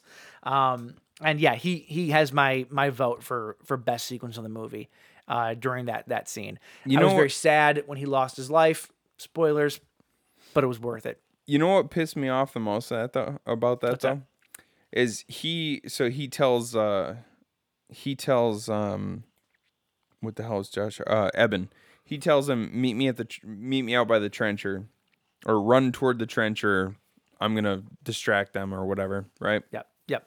So he ends up crashing through the front of a the bar or something, and takes a takes a box full of dynamite and kind of blows himself to high hell, and then ends up being you know killed by the. So my problem was, he sacrificed himself for the for the greater good, and then literally one minute later they go back to the police station, where um I can't remember shit. I can't remember his his uh, character name, but there was the dude who who had gotten bitten at some point in time, and he was wearing his hood the whole time. And then he says, Oh yeah, yeah. and then he and he says, I didn't, I I, I didn't want to tell anybody. And he takes his hood off, and his teeth are sharp, and his eyes are black, so he's obviously turned into a vampire. And Josh Hartnett goes in and dispatches him, hits you know like cuts his head off for him because he doesn't want to live like that, right? why why wouldn't he have volunteered to run out to the trencher and, and drive through town? I don't think that scene was before the trencher scene. They were literally back to back. Mark Boone Jr. died in the trencher scene, and then 30 seconds after it, that guy revealed that he was a vampire. If that's the case, then yeah, you're right. Dick move. Yeah, I'm totally right. Go- go Because I die. thought because I thought about it as I was watching the movie. I was like, "Well, you fuck, you prick! You knew that you knew that uh, Bo was gonna die. You could have sacrificed yourself Yeah. because you know that you're a vampire already." I mean that guy that guy that character did have um he did have like a different side story about his wife and all that stuff and and his wi- her wife and kid and all that kind of stuff. So maybe he thought that if he went out there he would just be turned into a vampire. Well, because and his then wife never and his, die? his wife and his, well, he was already a vampire though. His wife No, and his but that's but that's why his wife and his child had died, right? And he said, "I, I can't, I, I, I can't live forever. Don't let me live forever. Yeah. uh, because I, I, I need to go see them. I know that they're waiting for me. Yeah. Well, your quickest way to not live forever was probably to jump in the trencher and go blow yourself up. But if he didn't get a chance to kill himself first though and he became a vampire, he never would have offed himself. and That's if he true. never died, then he would have lived forever. That's true. So, like I said, I- it kind of makes sense, but still, dick move. Yeah, huge dick move. Uh, yeah, I don't know. There was there was this movie wasn't all good. There were a couple of uh couple of things that I were that were distracting to me. Some of the ADR on this movie was atrocious. Like just atrocious. I don't know there, if I, I don't know if I noticed that honestly. yeah, there was there was a scene where there's a, a girl and two guys that are walking like out of a Yeah, bar or there something like was. that. right? Well, hey, the Oh, whole the, scene was uh, literally about the two of them trying to hook up with the girl at the same time. But the ADR in that scene was so distractingly bad that it like completely sucked me out of the story a little bit. I mean, I don't know. I don't know if it was so bad that it was. I've No, seen. it was for me. I've at seen least. much worse. I don't know if it. it I don't. It, it honestly, I I noticed it a little bit. I don't know if I if it if it was like uh, unforgivable for me at that point though. it, it, it was no, very noticeable to me. And also, we were talking about how uh, Mark John Boone's character, or Mark Boone Jr.'s Mark Boone character, um, Mark John Boone, Mark John uh, Boone. how he blew himself up with dynamite, right? Yeah. Wasn't that just a box full of flares? Because he picks up two pieces and he lights one of them. It's just a flare. No, I think. Well, he yeah he lights a flare, but I think I think what he had was a box of dynamite. Okay, I, I thought because I'm watching this, I go, I don't think that a box full of flares would blow up like that. That doesn't seem real. I actually I- don't. I thought I that's what actually that don't know was. for sure if a box of flares would blow up. If I you don't think that it would. if you dropped a flame on top of them all at once. I think there'd be a really, really big fire, a super Yeah. bright, super hot fire. Yeah, but that no, would burn I think for a while. But, Oh, Yeah, I think those were I think those were sticks of dynamite though. okay, okay.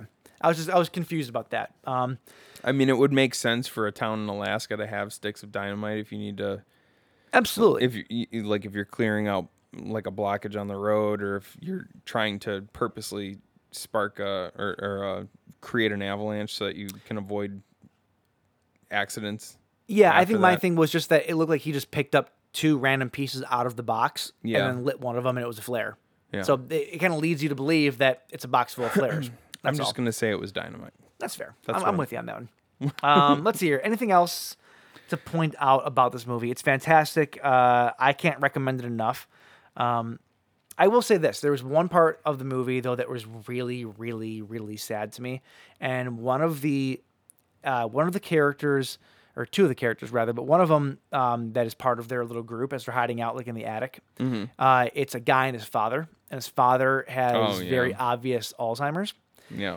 and watching that was so incredibly sad. Like Mm-hmm. the guy that played the, the the old man father was so believable in his role, and it was super super sad. Especially if you've ever dealt with somebody with Alzheimer's in your life, you know Yeah. how how frustrating that can be, and not even frustrating, but just how like helpless you feel when you're doing it. Right. The way that the father and son were playing off each other, and even though they were just these side characters that didn't have any more to do with the movie than anybody else, they really, really, really hit me hard for some reason. Right. Like watching it, like it was a really, really deep part of the movie. Yeah.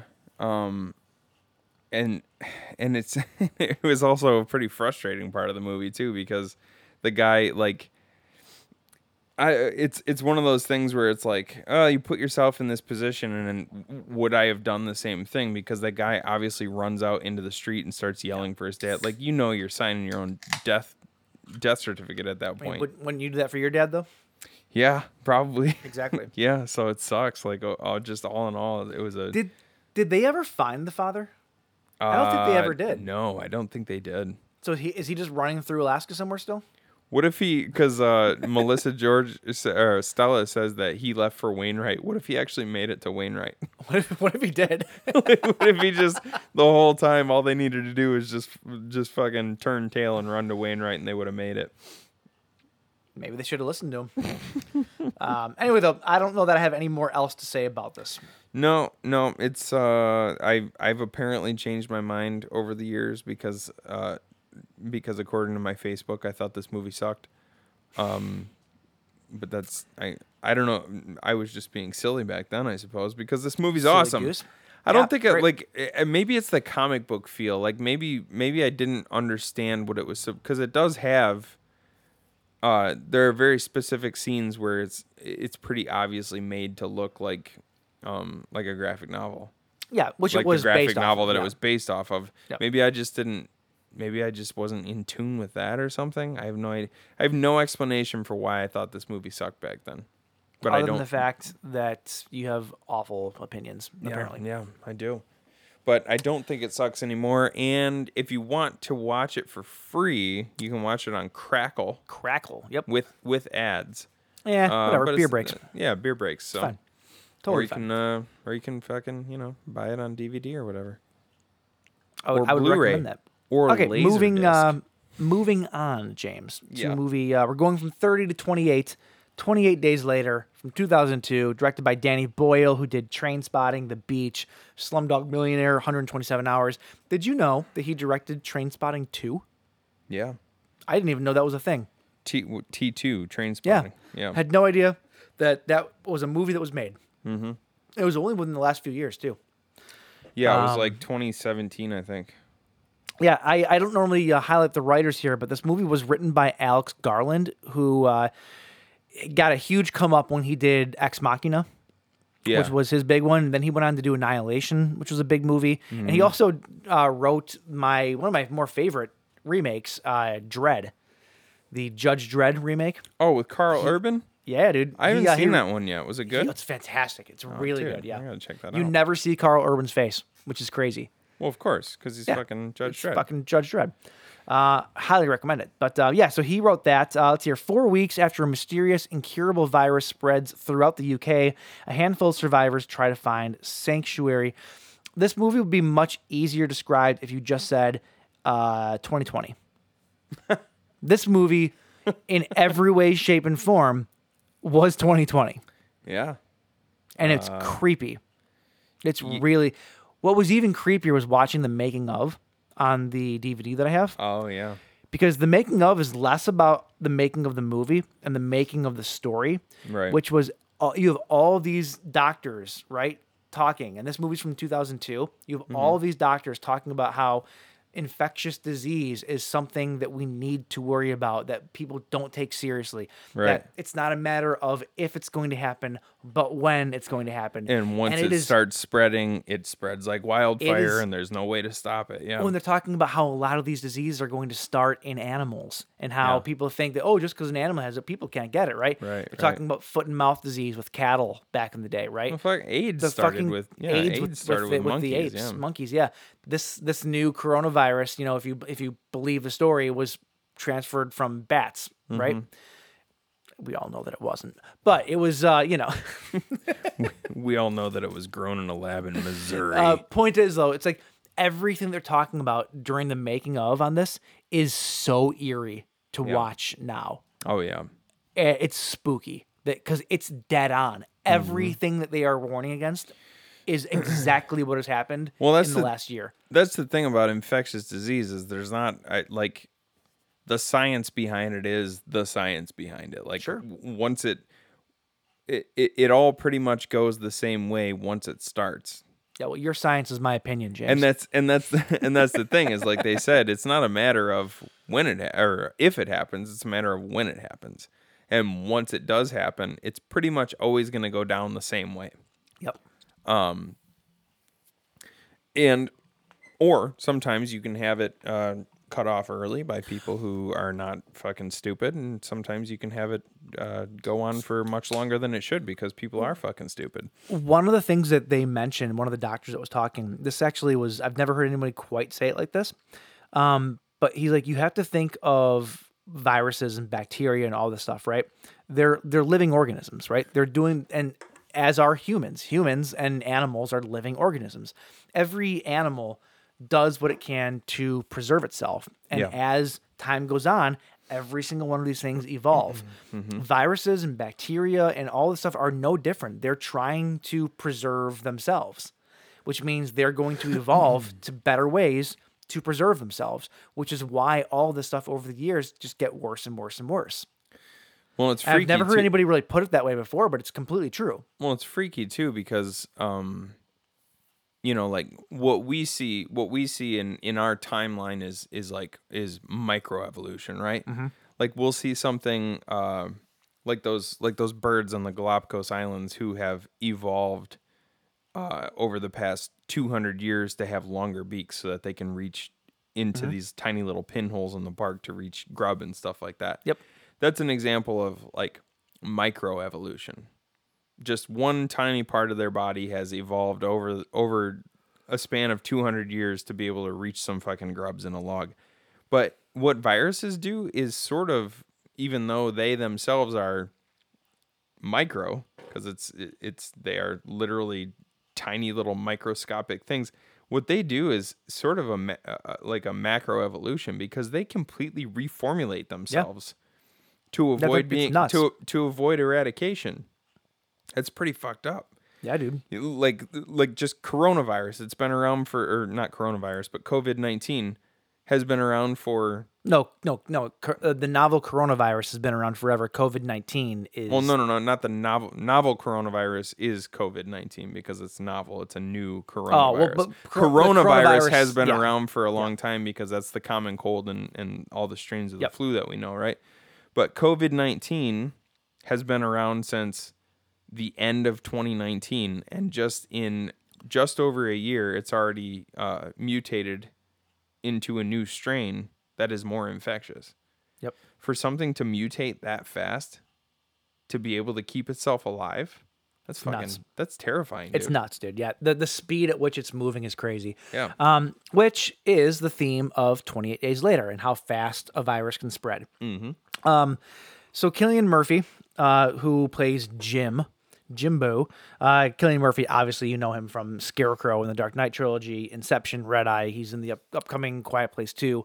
And- um, and- easily one of my favorite British actors under the sun. Blind- Peaky Is he Blinders, British? of cou- Is he British or is he's he from actually he's irish Irish? Yeah, okay. yeah Eh, they're all the same over there, right? they're all fucking, Fucking they're all the fucking Europeans. you're bloody fucking twats you're all the same aren't you yeah, Killian Murphy is one of my favorite Eng- uh, uh, European actors. though. He He's really not is. one of- he's not so one of my good f- in everything. he's not one of my favorite european actors he's one of my favorite actors hands down dude i fair. fucking That's a love fair Cillian point. murphy He's so good.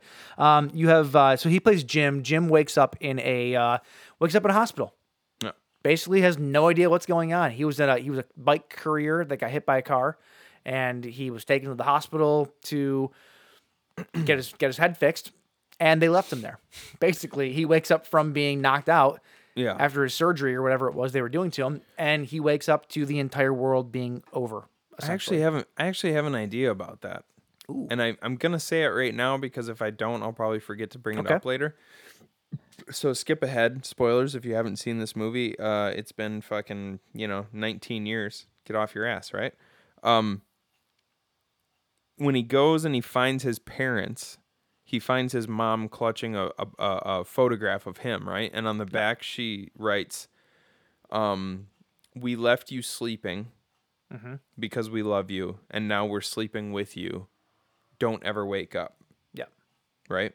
yeah, I think that he was I think that they so when he was in hospital, they had already it was probably soon after he had ended up in the hospital that he that that the outbreak started. yeah. And they probably talked to uh, what what my guess is they they basically like they said we left you sleeping as if as if it was like a, a like, they a, knew. a charitable thing that they did. yeah, yeah, They left him in a drug-induced coma for his own good, right? Cuz he wasn't dead.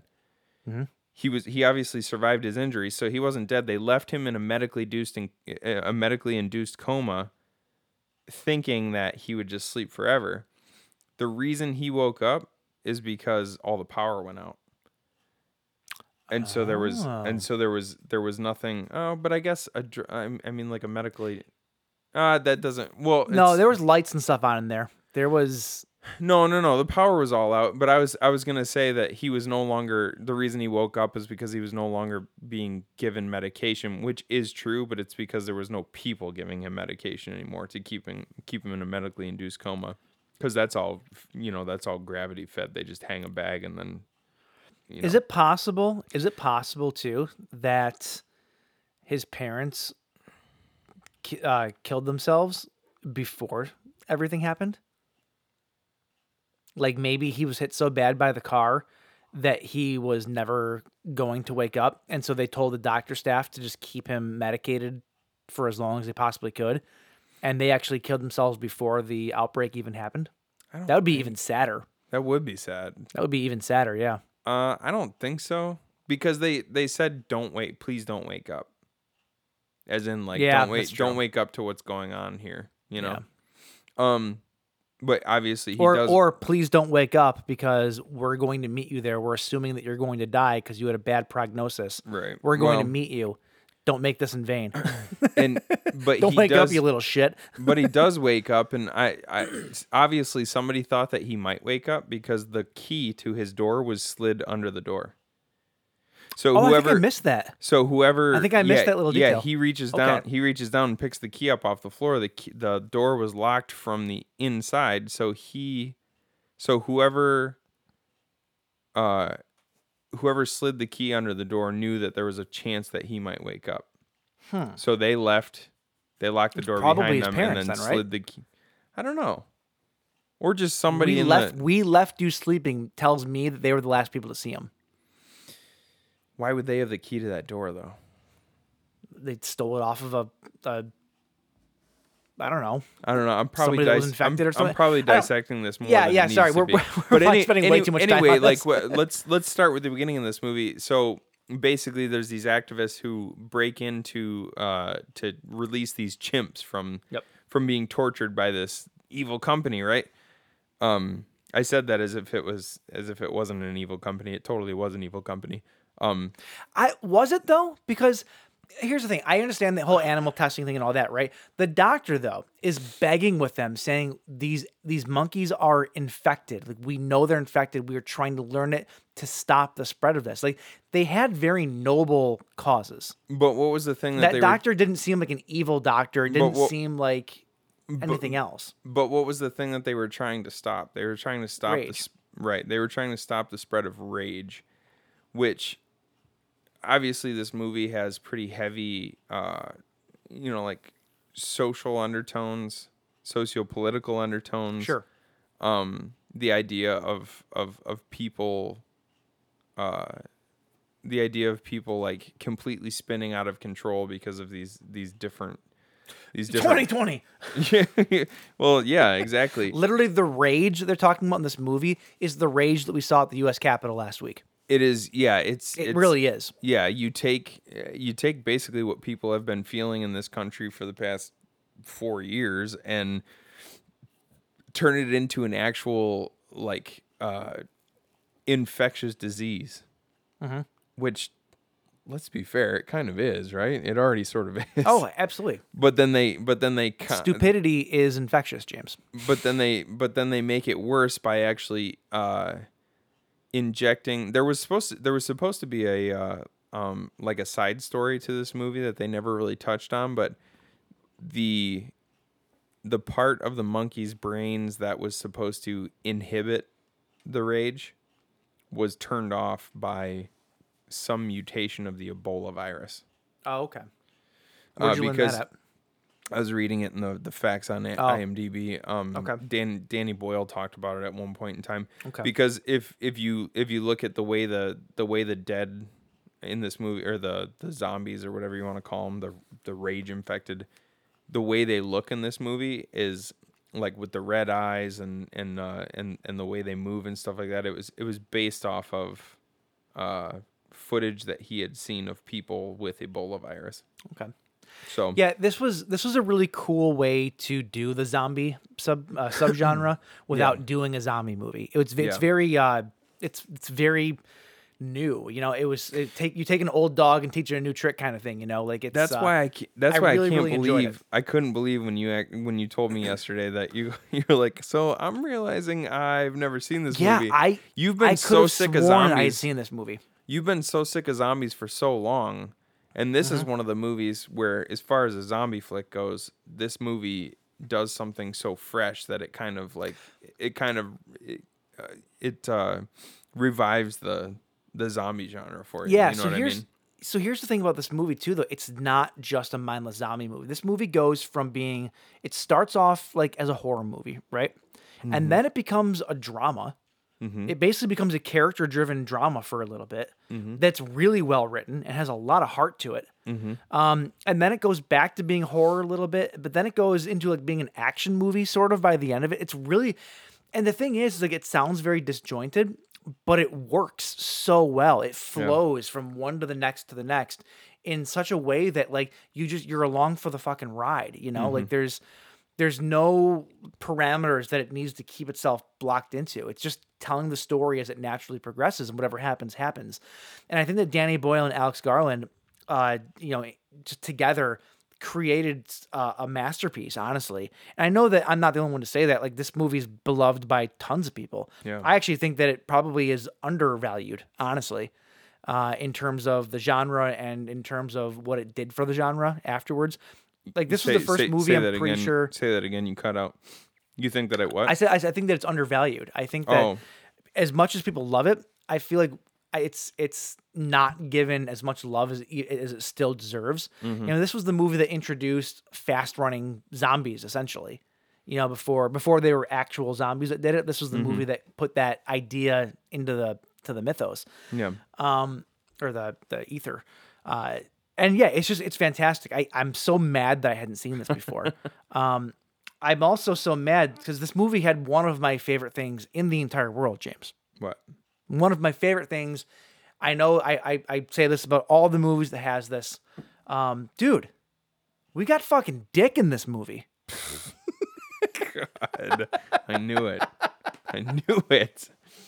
As soon as I was watching this earlier today, I was like, "Oh, Mike's gonna love that dick." Killian Murphy, not a shy guy. I'll say that. Uh, I think he actually requested to do that scene on a closed set, so he's a little bit shy. even even still though, I was I was kind of surprised to see a guy who's such a big actor now. I was really surprised to see his twig and berries on the big old screen. I was like, oh, hey, You just can't nice, let it. nice you, to meet you. you, you just can't let it go, can you? You can't see a cock in a movie and not I talk can't about do it. I can't do it. I love it. What can I say? Oh my! My Lord. note my note here is holy Murphy dick. That's that's my note. Wow. Yeah. Were you wearing your fucking lounge kilt when you were watching this? I was wearing a tent Oh my god! at that A point. lounge. I was wearing a lounge tent. anyway though yeah i love i love the way the movie started you know you have the whole animal outbreak i had no idea this movie started with chimps had no idea or monkeys had no idea um so yeah so fast forward here but now he wakes up he's doing his thing he ends up meeting uh, a woman and a guy uh, you have naomi harris uh, who plays selena she becomes one of the other main characters and then the other guy i don't actually have his name here Mark. Mark, yeah. So there are two survivors that Yeah. survived this whole thing. They basically live in what what is essentially like a tiny little like gas station lobby, basically Mm-hmm. with a, with a fold down you know barricade. Yeah. And they basically teach him everything that he needs to know about what happened over the last twenty eight days, basically. And lucky Um, for lucky for uh, lucky for Jim, not only is Naomi Harris Selena a babe, she's Total also babe, right? She's also a fucking killing machine. Which Whoa! Is, whoa!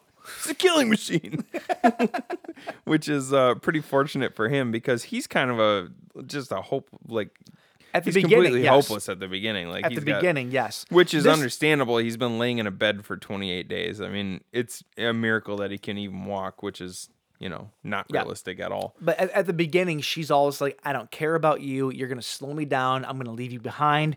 If you get bit, Mm-hmm. I will not hesitate to cut your fucking head off. Like, she's kind of a badass survivalist at that point. You know, So there's a- she's there's- seen some shit and There's a uh, there's a backstory. Her and Danny Boyle came up with a backstory for Selena's character, where the reason she's so hard about about everything and like takes no bullshit is that in the early stages of the uh, the outbreak, she actually had to kill both of her parents to protect her little brother, only to find out that her little brother was also infected.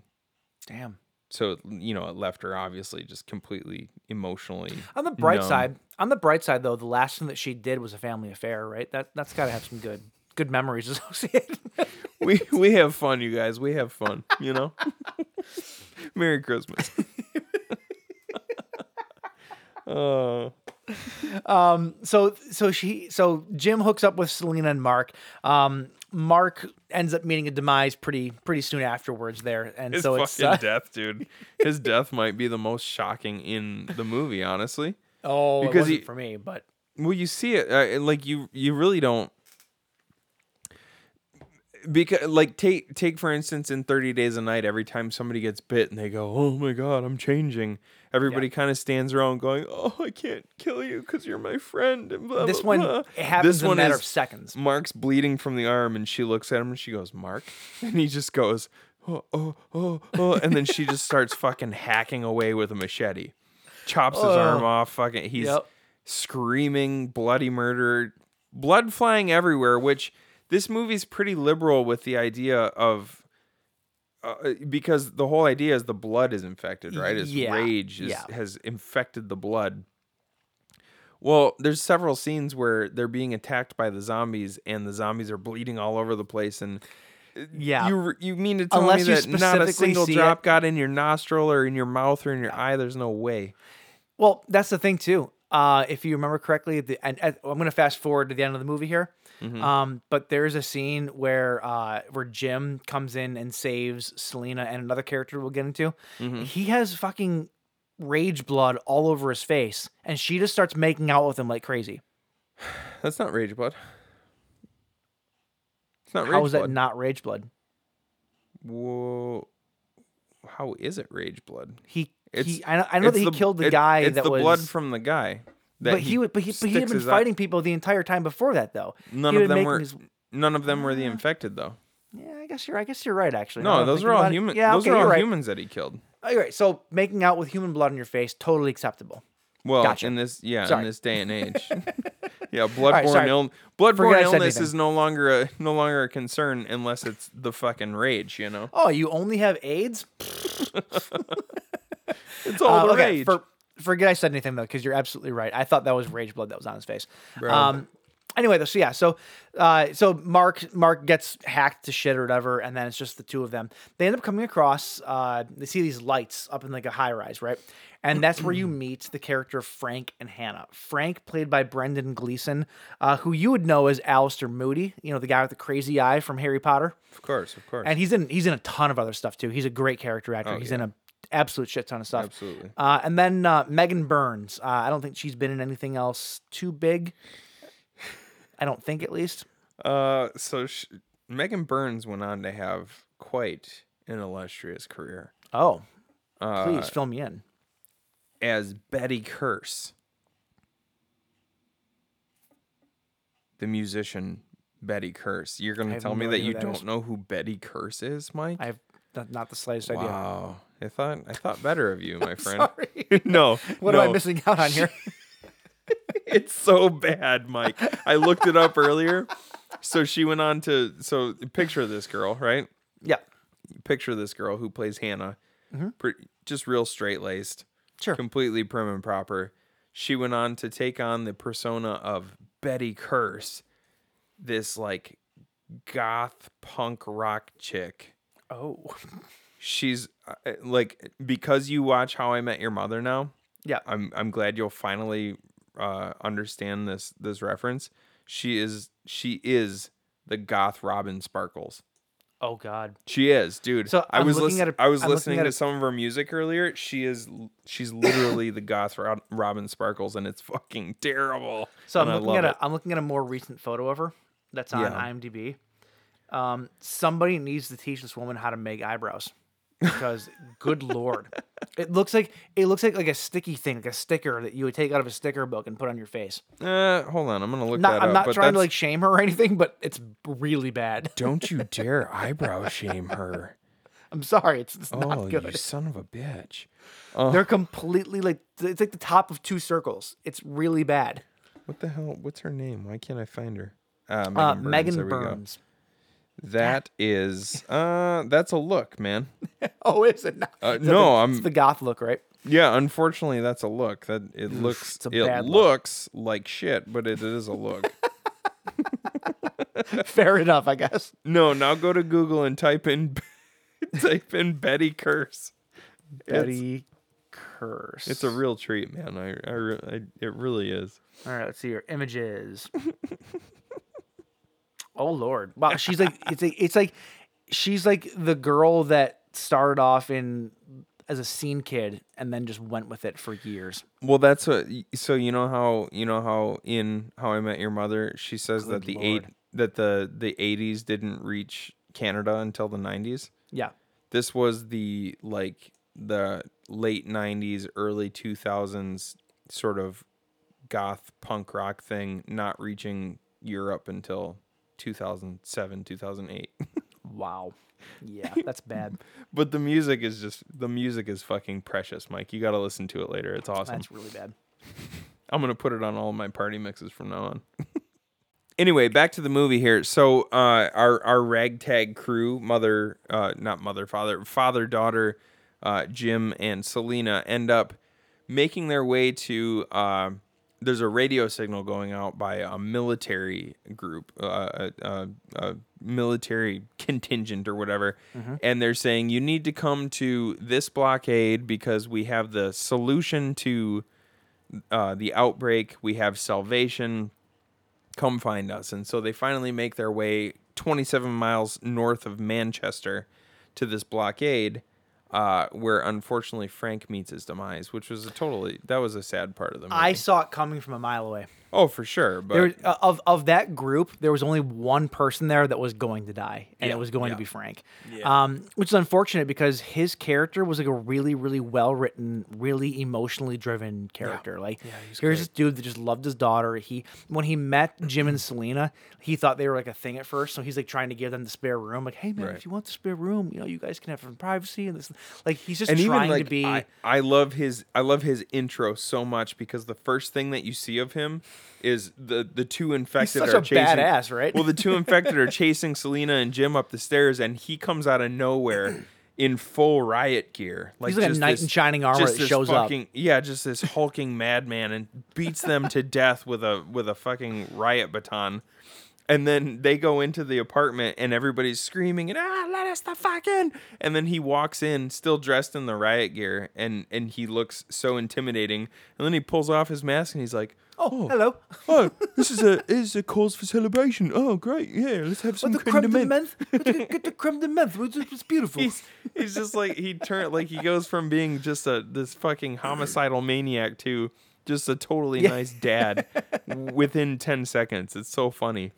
There was Um, there it was a really funny scene where they're sitting underneath the Christmas lights they have like shining, and Mm-hmm. there's like this really weird music playing that was like, It was Frosty the Snowman. yeah, yeah, that's what it was. Speaking of the music in this movie is fucking fantastic, Dude, It's the- unlike it's unlike any music that I've ever heard in this type of a genre flick. The last, the final scene. Yes, The yes. final third of the movie where it's that Godspeed song playing over the entire. Oh, is that who that was? It's Godspeed, you Black Fuck, I Emperor. didn't um, realize that. that fucking It's song. so good though. It is. It is. I've said. I've said this since the first. I saw this movie the first time in 2004, about two two um two years after it came out. Mm-hmm. Since that day, that sequence in in the mansion with that Godspeed song playing over it is probably m- hands down my favorite. My favorite sequence as far as action and like action paired with music is concerned. It It's builds, not even that though. It's it builds so well. it's 10 And the- minutes of him losing his mind Oh, and yeah. as as as that's happening that music is just building and building and building till it finally hits this crescendo Mm-hmm. where i don't want to give the scene away because we'll talk about it when we get there but like this big scene happens and Mm-hmm. it's like it, it's it's fucking masterfully done it really is Yeah. um i was i, was- I had goosebumps when i was watching it i'm not kidding you like i was so oh, pumped dude. on it Yeah, absolutely. Um, it's amazing. Um, okay, so yeah, uh, Frank meets his demise. Here's the thing, I they go to the Frank meets his demise while, while, when they get to this military compound. They don't think anybody's there. Turns out the military is there, but it's not really what they thought that it was. It's just kind of this group of like ten or so soldiers Mm-hmm. Yeah. that have built this fortress, basically Led by Doctor Who. led by. Oh, did he play Doctor Who? Uh, yeah, Chris, uh, Christopher Eccleston was. See, that's not where I know him from. he was Doctor Who in the first season of like the newest run of Doctor Who shows. You know. he he played one of my favorite characters in one of in one of my favorite action movies uh, What was that? of like more recent action movies like in the last two decades I'd say, and that is the remake of Gone in sixty seconds with Nick Cage. He plays Raymond, the big bad. He's the dude that is orchestrating the bad guy orchestrating the uh, the guy Really? that is he's the dude that's building the uh, he builds the Dude. coffins. I have seen Gone in sixty seconds one time. Oh my god! And it dude, I've was wa- back I've when watched it it, came probably a out. hundred times. It's So I, I, have love no- that movie. I have so no much. idea. What you I know. I know. It's like one of your favorite movies. Love it. No, I haven't seen it in forever. Oh, dude, it's so good. Yeah, he's he played Raymond though the uh, the, the big bad in Gone in sixty seconds. love it. But um, yeah, he's Major Henry West. Major West. Um, Yeah. Here's the thing, though. So this this is obviously this military compound is not what they thought it was, uh, and it turns out actually the only reason that they let them into the compound is because he had promised his men women, Mm-hmm. and at this point you have Selena and and grossly Hannah. Like these men were like just slobbering all over this. Oh, 14 year oh, old girl, grossly because which she's is so really young. I was gross. like, what? What?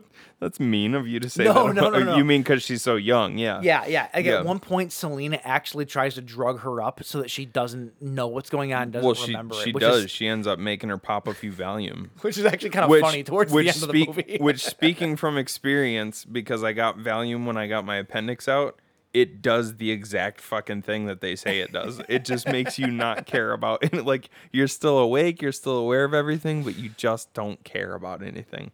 And it's kind of a nice Sou- feeling. it sounds like a good time, going In, it's kind of a nice feeling when you're going in for fucking emergency surgery. But um, um, yeah. So yeah. So she, so she, she gives her, she, yeah. the military that basically ends whole- up being the bad guys, though. Like, they're when- not. so who they- when he, so are when supposed to he be. says when uh when Major West or Colonel West whatever his name is when he says over the radio broadcast we have the uh we have the solution to the to the outbreak what he means is we are prepared to rebuild society Which is- aka aka we need women so that we can impregnate them which is crazy because by by this point, sort of, you start kind of hearing whispers of it, and then by the end, you actually see it. But like, the thing is, is that Britain, like where they're at in Britain, in that in that big i- that- in that country, like Yeah. they're the only country, not not the only, but there's a lot of other countries that aren't even touched by this. There's still planes flying overhead. There's still society going on. Yet this military compound is so they're so dead set on thinking that this is the apocalypse and everything is already over that like they're not even thinking straight at all. Well, that's that's the thing is there's a uh, Sergeant Farrell. He's the one guy who's against the idea of like impregnating these women. Good And guy. yeah, he's a good guy. Good guy. And he and him and Jim end up uh, handcuffed to a radiator at one point, and you can hear him talking. Mm-hmm. And he's saying like, w- w- he's saying, do you really th- how the f- how would this how would this disease cross the oceans? There's no way that it would cross the oceans what do you do with a country? What do you do with an island when it has a, an infectious disease outbreak? You quarantine it. So he's like, we're sitting here. We're sitting- 2020. we're sitting, but actually, if you, it's that's where that that's where that logic breaks down because, uh, we've watched an infectious infectious disease cross the ocean in the past year. So But it's because of it's because of travel though, and they even bring Oh. Right. that up in this movie. Right. You know, there's travel, there's planes, like people are yeah gonna- and actually this this particular infectious infectious disease in 28 days later there's no way that it could travel overseas because anybody who is infected is instantaneously turned into a fucking uh, a monster you know what i mean that's true. so there's actually. so there's no way anybody could get on a plane they infected did with it say, but they did say that there was already reports of it in Paris and New York. They yeah said that at the that's beginning. true and 28 and 28 weeks later it's confirmed that it has reached So the us I've never seen 28 Weeks Later. Very Well, obviously, obviously I've obviously, never because seen this you've one. never seen I this didn't one. realize that it was uh, Rose Byrne. Oh, right. Rose Well, um, Byrne, Rose Byrne, and Rose Byrne, and your favorite fucking Avenger. I know it's fucking Hawkeye, dude. Like I, I had no idea that those two were, were in it. Uh, Oh, Jeremy just- Renner, yeah. Like I, I didn't know. So I just the really want to worst, watch it man. now. It's a fucking. uh, I wanted to think of that Jeremy Renner song that he recorded, and I can't think of it right now. It's good. He might be kind of a, a shitbag in his personal life, but whatever. Like he's. it's good with like huge quotations. Around I it. liked it a lot when, when, when I was. dude, I was all about it when it came out. Um, You would. I was, yeah. Um, I, it, thing is though, like, and I've seen this online and in some other places, so I'm not taking credit for this, but like, this is the weirdest trilogy ever. It's the weirdest trilogy ever. You start with 28 Days, right? Yeah. With Sandra Bullock and some other dude. and then you go to 28 Days Later, and then 28 Weeks Later. It really jumps the shark between that first movie and the second movie. Hold on, hold on. That's from The Office. It is. It's from The Office. Is I it? think it. There's a meme. Yeah. I, I saw a meme online that, No. that- that talked about it. I think. Ah, shit. Is it from The Office or? Yeah, I think it's from The Office where Pam says something about she she she went to watch 28 Days, the Sandra Bullock movie, and she she realized like halfway through that it was a like this horrifying horror movie. but she just kept watching cuz she thought Sandra Bullock was going to show up at some point in time. God, I hope I have that right cuz if I don't have my office references down then what's I my can't. life even I can't wait to correct you next week. what is my life even worth, right? Here's another thing that I noticed about this movie, right?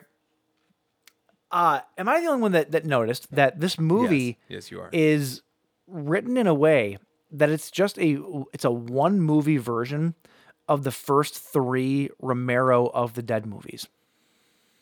It starts at the beginning of the pandemic, right? Of the, the virus or whatever. Yeah. Uh, with, with with characters that don't know what's going on, they meet a ragtag group of survivors, and they get holed up in a certain place for a little while, and then you have like the Dawn of the Dead era where they're ransacking the grocery stores and they're living their best life or whatever. Everything's absolutely great, and then you get to Dawn, Day of the Dead where it's they're in the military compound, and the the people in the military who are supposed to be the good guys end up turning on everybody it's this movie literally is the first three of the dead movies combined into one movie I mean, I'm I'm guessing I'm guessing that uh, anybody who makes a zombie movie is drawing heavy inspiration from George Romero, right? that's fair but but but the trajectory though is the same trajectory of those three movies Yeah, down that's true. down to what they're about Yeah. that's the thing it's not just zombies it's not that they're taking parts from it it's like literally the entire trajectory of that trilogy is done in a two hour movie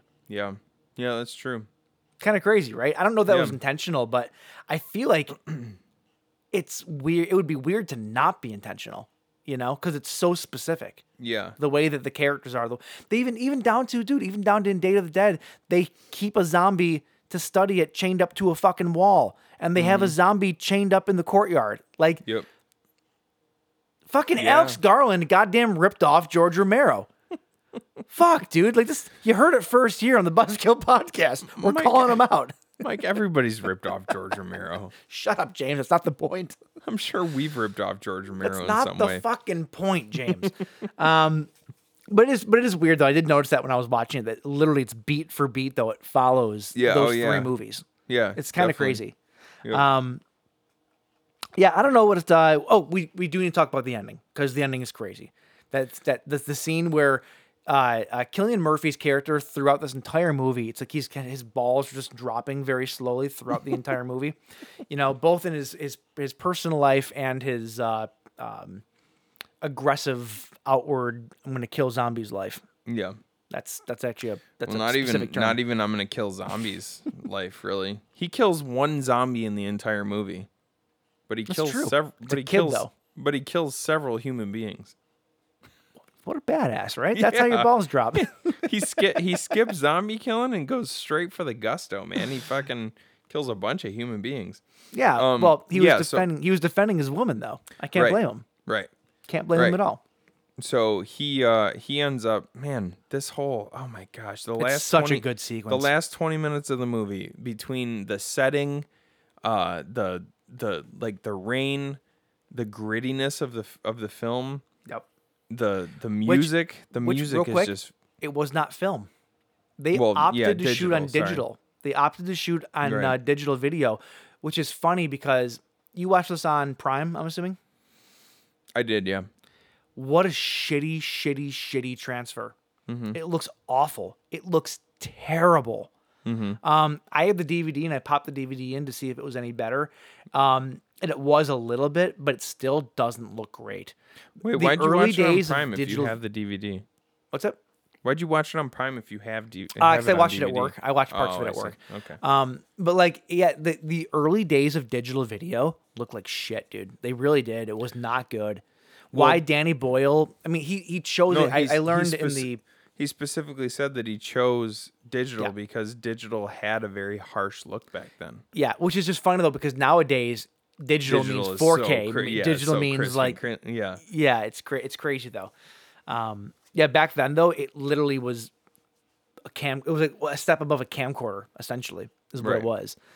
So kind of kind of weird to think about, you know how how far we've gone in 20 years, you know. Now, could you tell a huge difference between the rest of the movie and the last five minutes when they were hold up in that in that uh, like country home in the hills? In in terms of 'Cause- what? Because that section of the movie was actually shot with 35. Oh, was it? Yeah. I didn't know that. Um, I, and because back then 35 had a softer look to it. so I, I see why they did it. If they're trying to like just you know uh, subconsciously They wanted to, give you a yeah, different they look, wanted yeah. it to make like they wanted to make it look more um uh like pristine, a little more sur- not surreal, Mm-hmm. but like a little more uh dreamy in a sense, you know Yeah. what I mean? Like they were waking up from Positive. this They- eh, positive. Yeah. Yeah. They were waking up from this nightmare. The last thing that you saw was this weird clip cut of, uh, or like quick cut kind of sort of thing where uh, Naomi, uh, not Naomi, Selena was trying to bring.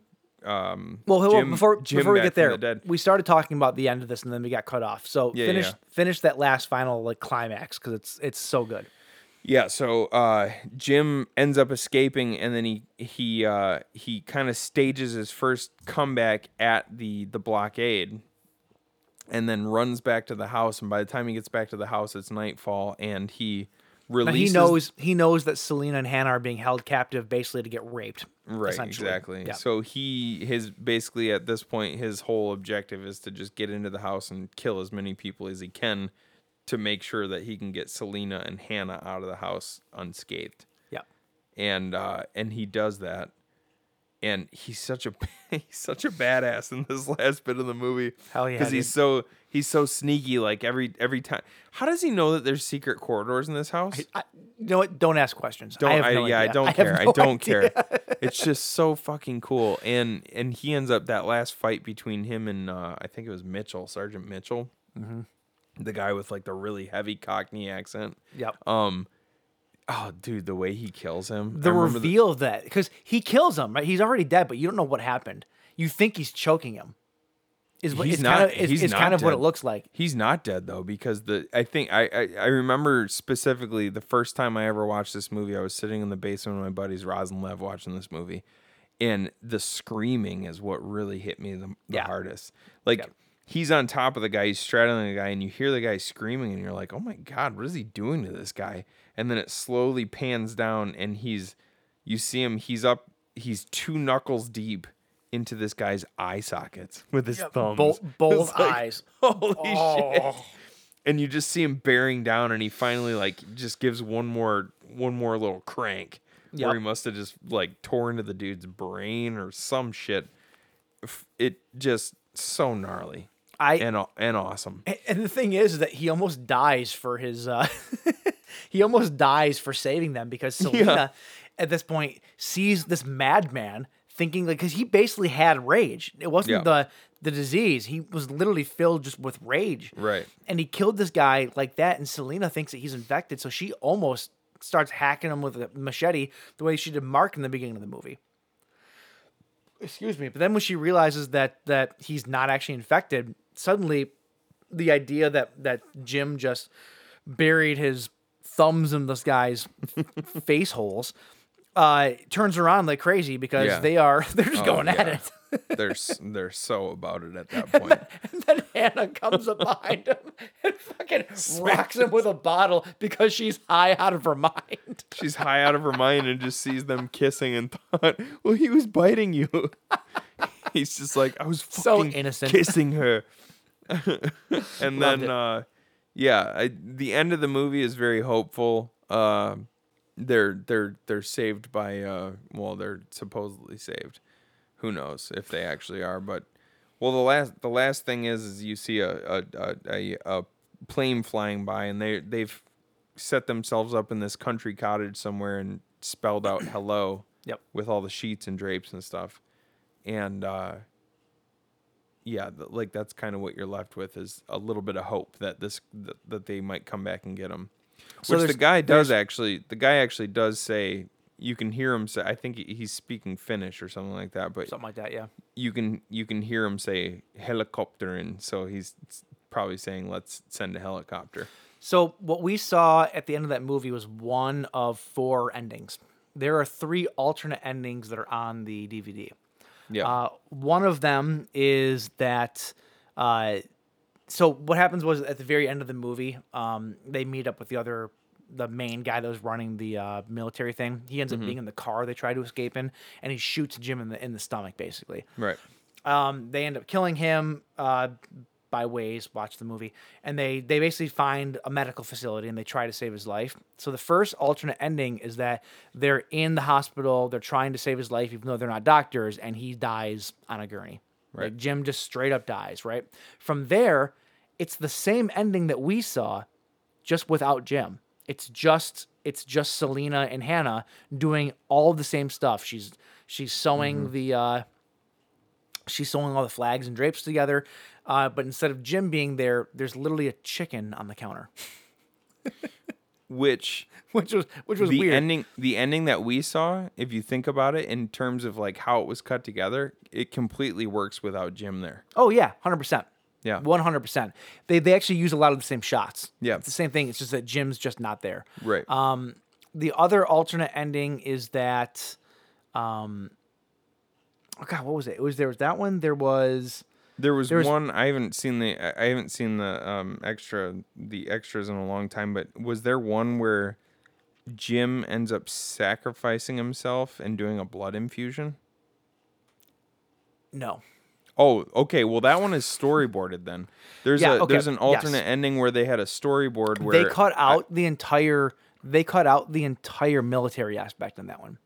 That Oh, is that what it is? That entire oh, so like it's, last so quarter it's, of the movie's so it's, gone. So it's Frank gets uh Frank gets infected, and they decide that the only way to cure him because Hannah really needs him Mm-hmm. is for him to have a total blood uh, Yeah. uh blood infusion of somebody else's Yeah. blood, but they don't have any other living person around to do the blood infusion, so. And like I said, this one is all completely in storyboards, but I think this is actually kind of a crazy and awesome ending. So Jim decides that he's going to sacrifice himself, and they do the blood infusion where they basically swap his blood with Frank's blood. So Jim is Jim is left not dead, but with Frank's blood filled with rage inside of him. And the last scene you see is Jim strapped down to the same table that the chimp was strapped down to in the beginning of the movie, just laying there freaking out with rage. Jesus. That's a fucking heavy Yeah. ending. I didn't watch the entire storyboard thing because it was really long. and I was running out of time, so I didn't watch the end of it. so Oh, I watched that's- this that's years nuts. ago. I actually Yeah. can't believe that I remembered that. There was one other alternate ending now that I can't fucking think of. I cannot remember for the life of me what that alternate ending was, but there there was another one too. Um, I think that the one that we got though was the most satisfying. Honestly, I think out I of all think of them. so. Like I, yeah. I mean, there had to be some sort. There had to be some sort of hope, right? At Here's- the end, it's here's what I would have wished, right? Because they brought him to the hospital at the very, very end, right? They have the cut scenes of them trying to work on him and this and that. I think they should have done all of that, and then it cuts to black, and then it cuts to him opening his eyes, and he's still in the hospital, right? And it's essentially the exact beginning of the movie, where he wakes up again and he walks out the front door to realize that everything has gone to shit, and it leads into the sequel 28 groundhog's days later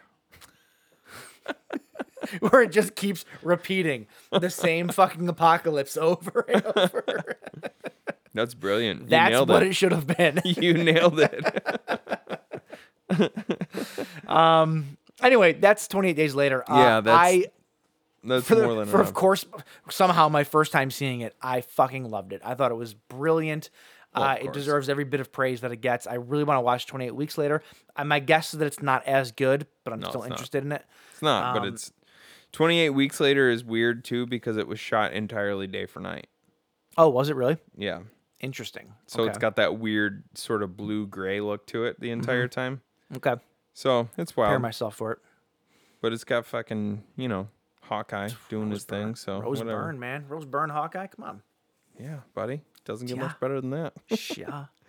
All right. well, Uh, hey, yeah. that's it. That's it for uh, day drinking slash our drinks are numbered. this is a this is a little bit of a longer episode, so we apologize for that. But I uh, don't. hey, I actually don't apologize at what are you all. gonna do? This, this was a fun one. We had a lot to talk about. Yeah. So Yeah. Uh, yeah. So Uh, get over next it. week, next week is gonna be a banger though. I don't remember what next. Uh, week is. next week uh, is is one movie about um, guys getting their dicks bitten off by a teethed vagina, and uh, another movie about uh, a monster that lives in a guy's asshole. so, So so teeth and bad Milo, right? correct. Okay. well, that'll be a fun one. That'll be a fun one. All right. Well, and uh, uh, until you uh, reach, You're completely, you're completely at a lo- speechless. I'm at a loss for words. Until next week, if you want to find us, you can find us on social media at Instagram, Facebook, and SoundCloud at the Buzzkill Podcast. You can also find us on Twitter at the Buzz to Kill PC. Uh, clearly, you've already found the podcast uh, somewhere on the internet. So tell some of your other internet friends. You know, fuck your real friends. Tell your fake friends, the ones you've never met before. Your internet pals, right? At this point, a year into a pandemic, your internet friends are your real friends. That's true. That's actually very true. what Tell were you them just all. about to say? You look like you froze, and you just you you just suddenly didn't say anything. No, I was I was gonna say tell all of your friends about this really really subpar podcast that you kind of like, and try to sell them on it. That's all. actually that's actually a good challenge for the week. Ma- make make that your make that your big challenge for the week. All right, Michael. Uh, hey, it's been James. uh, it's been a halfway decent time. You know what? I agree. Cheers, sir. Cheers, bud. I'll see you next week. Adios. Later.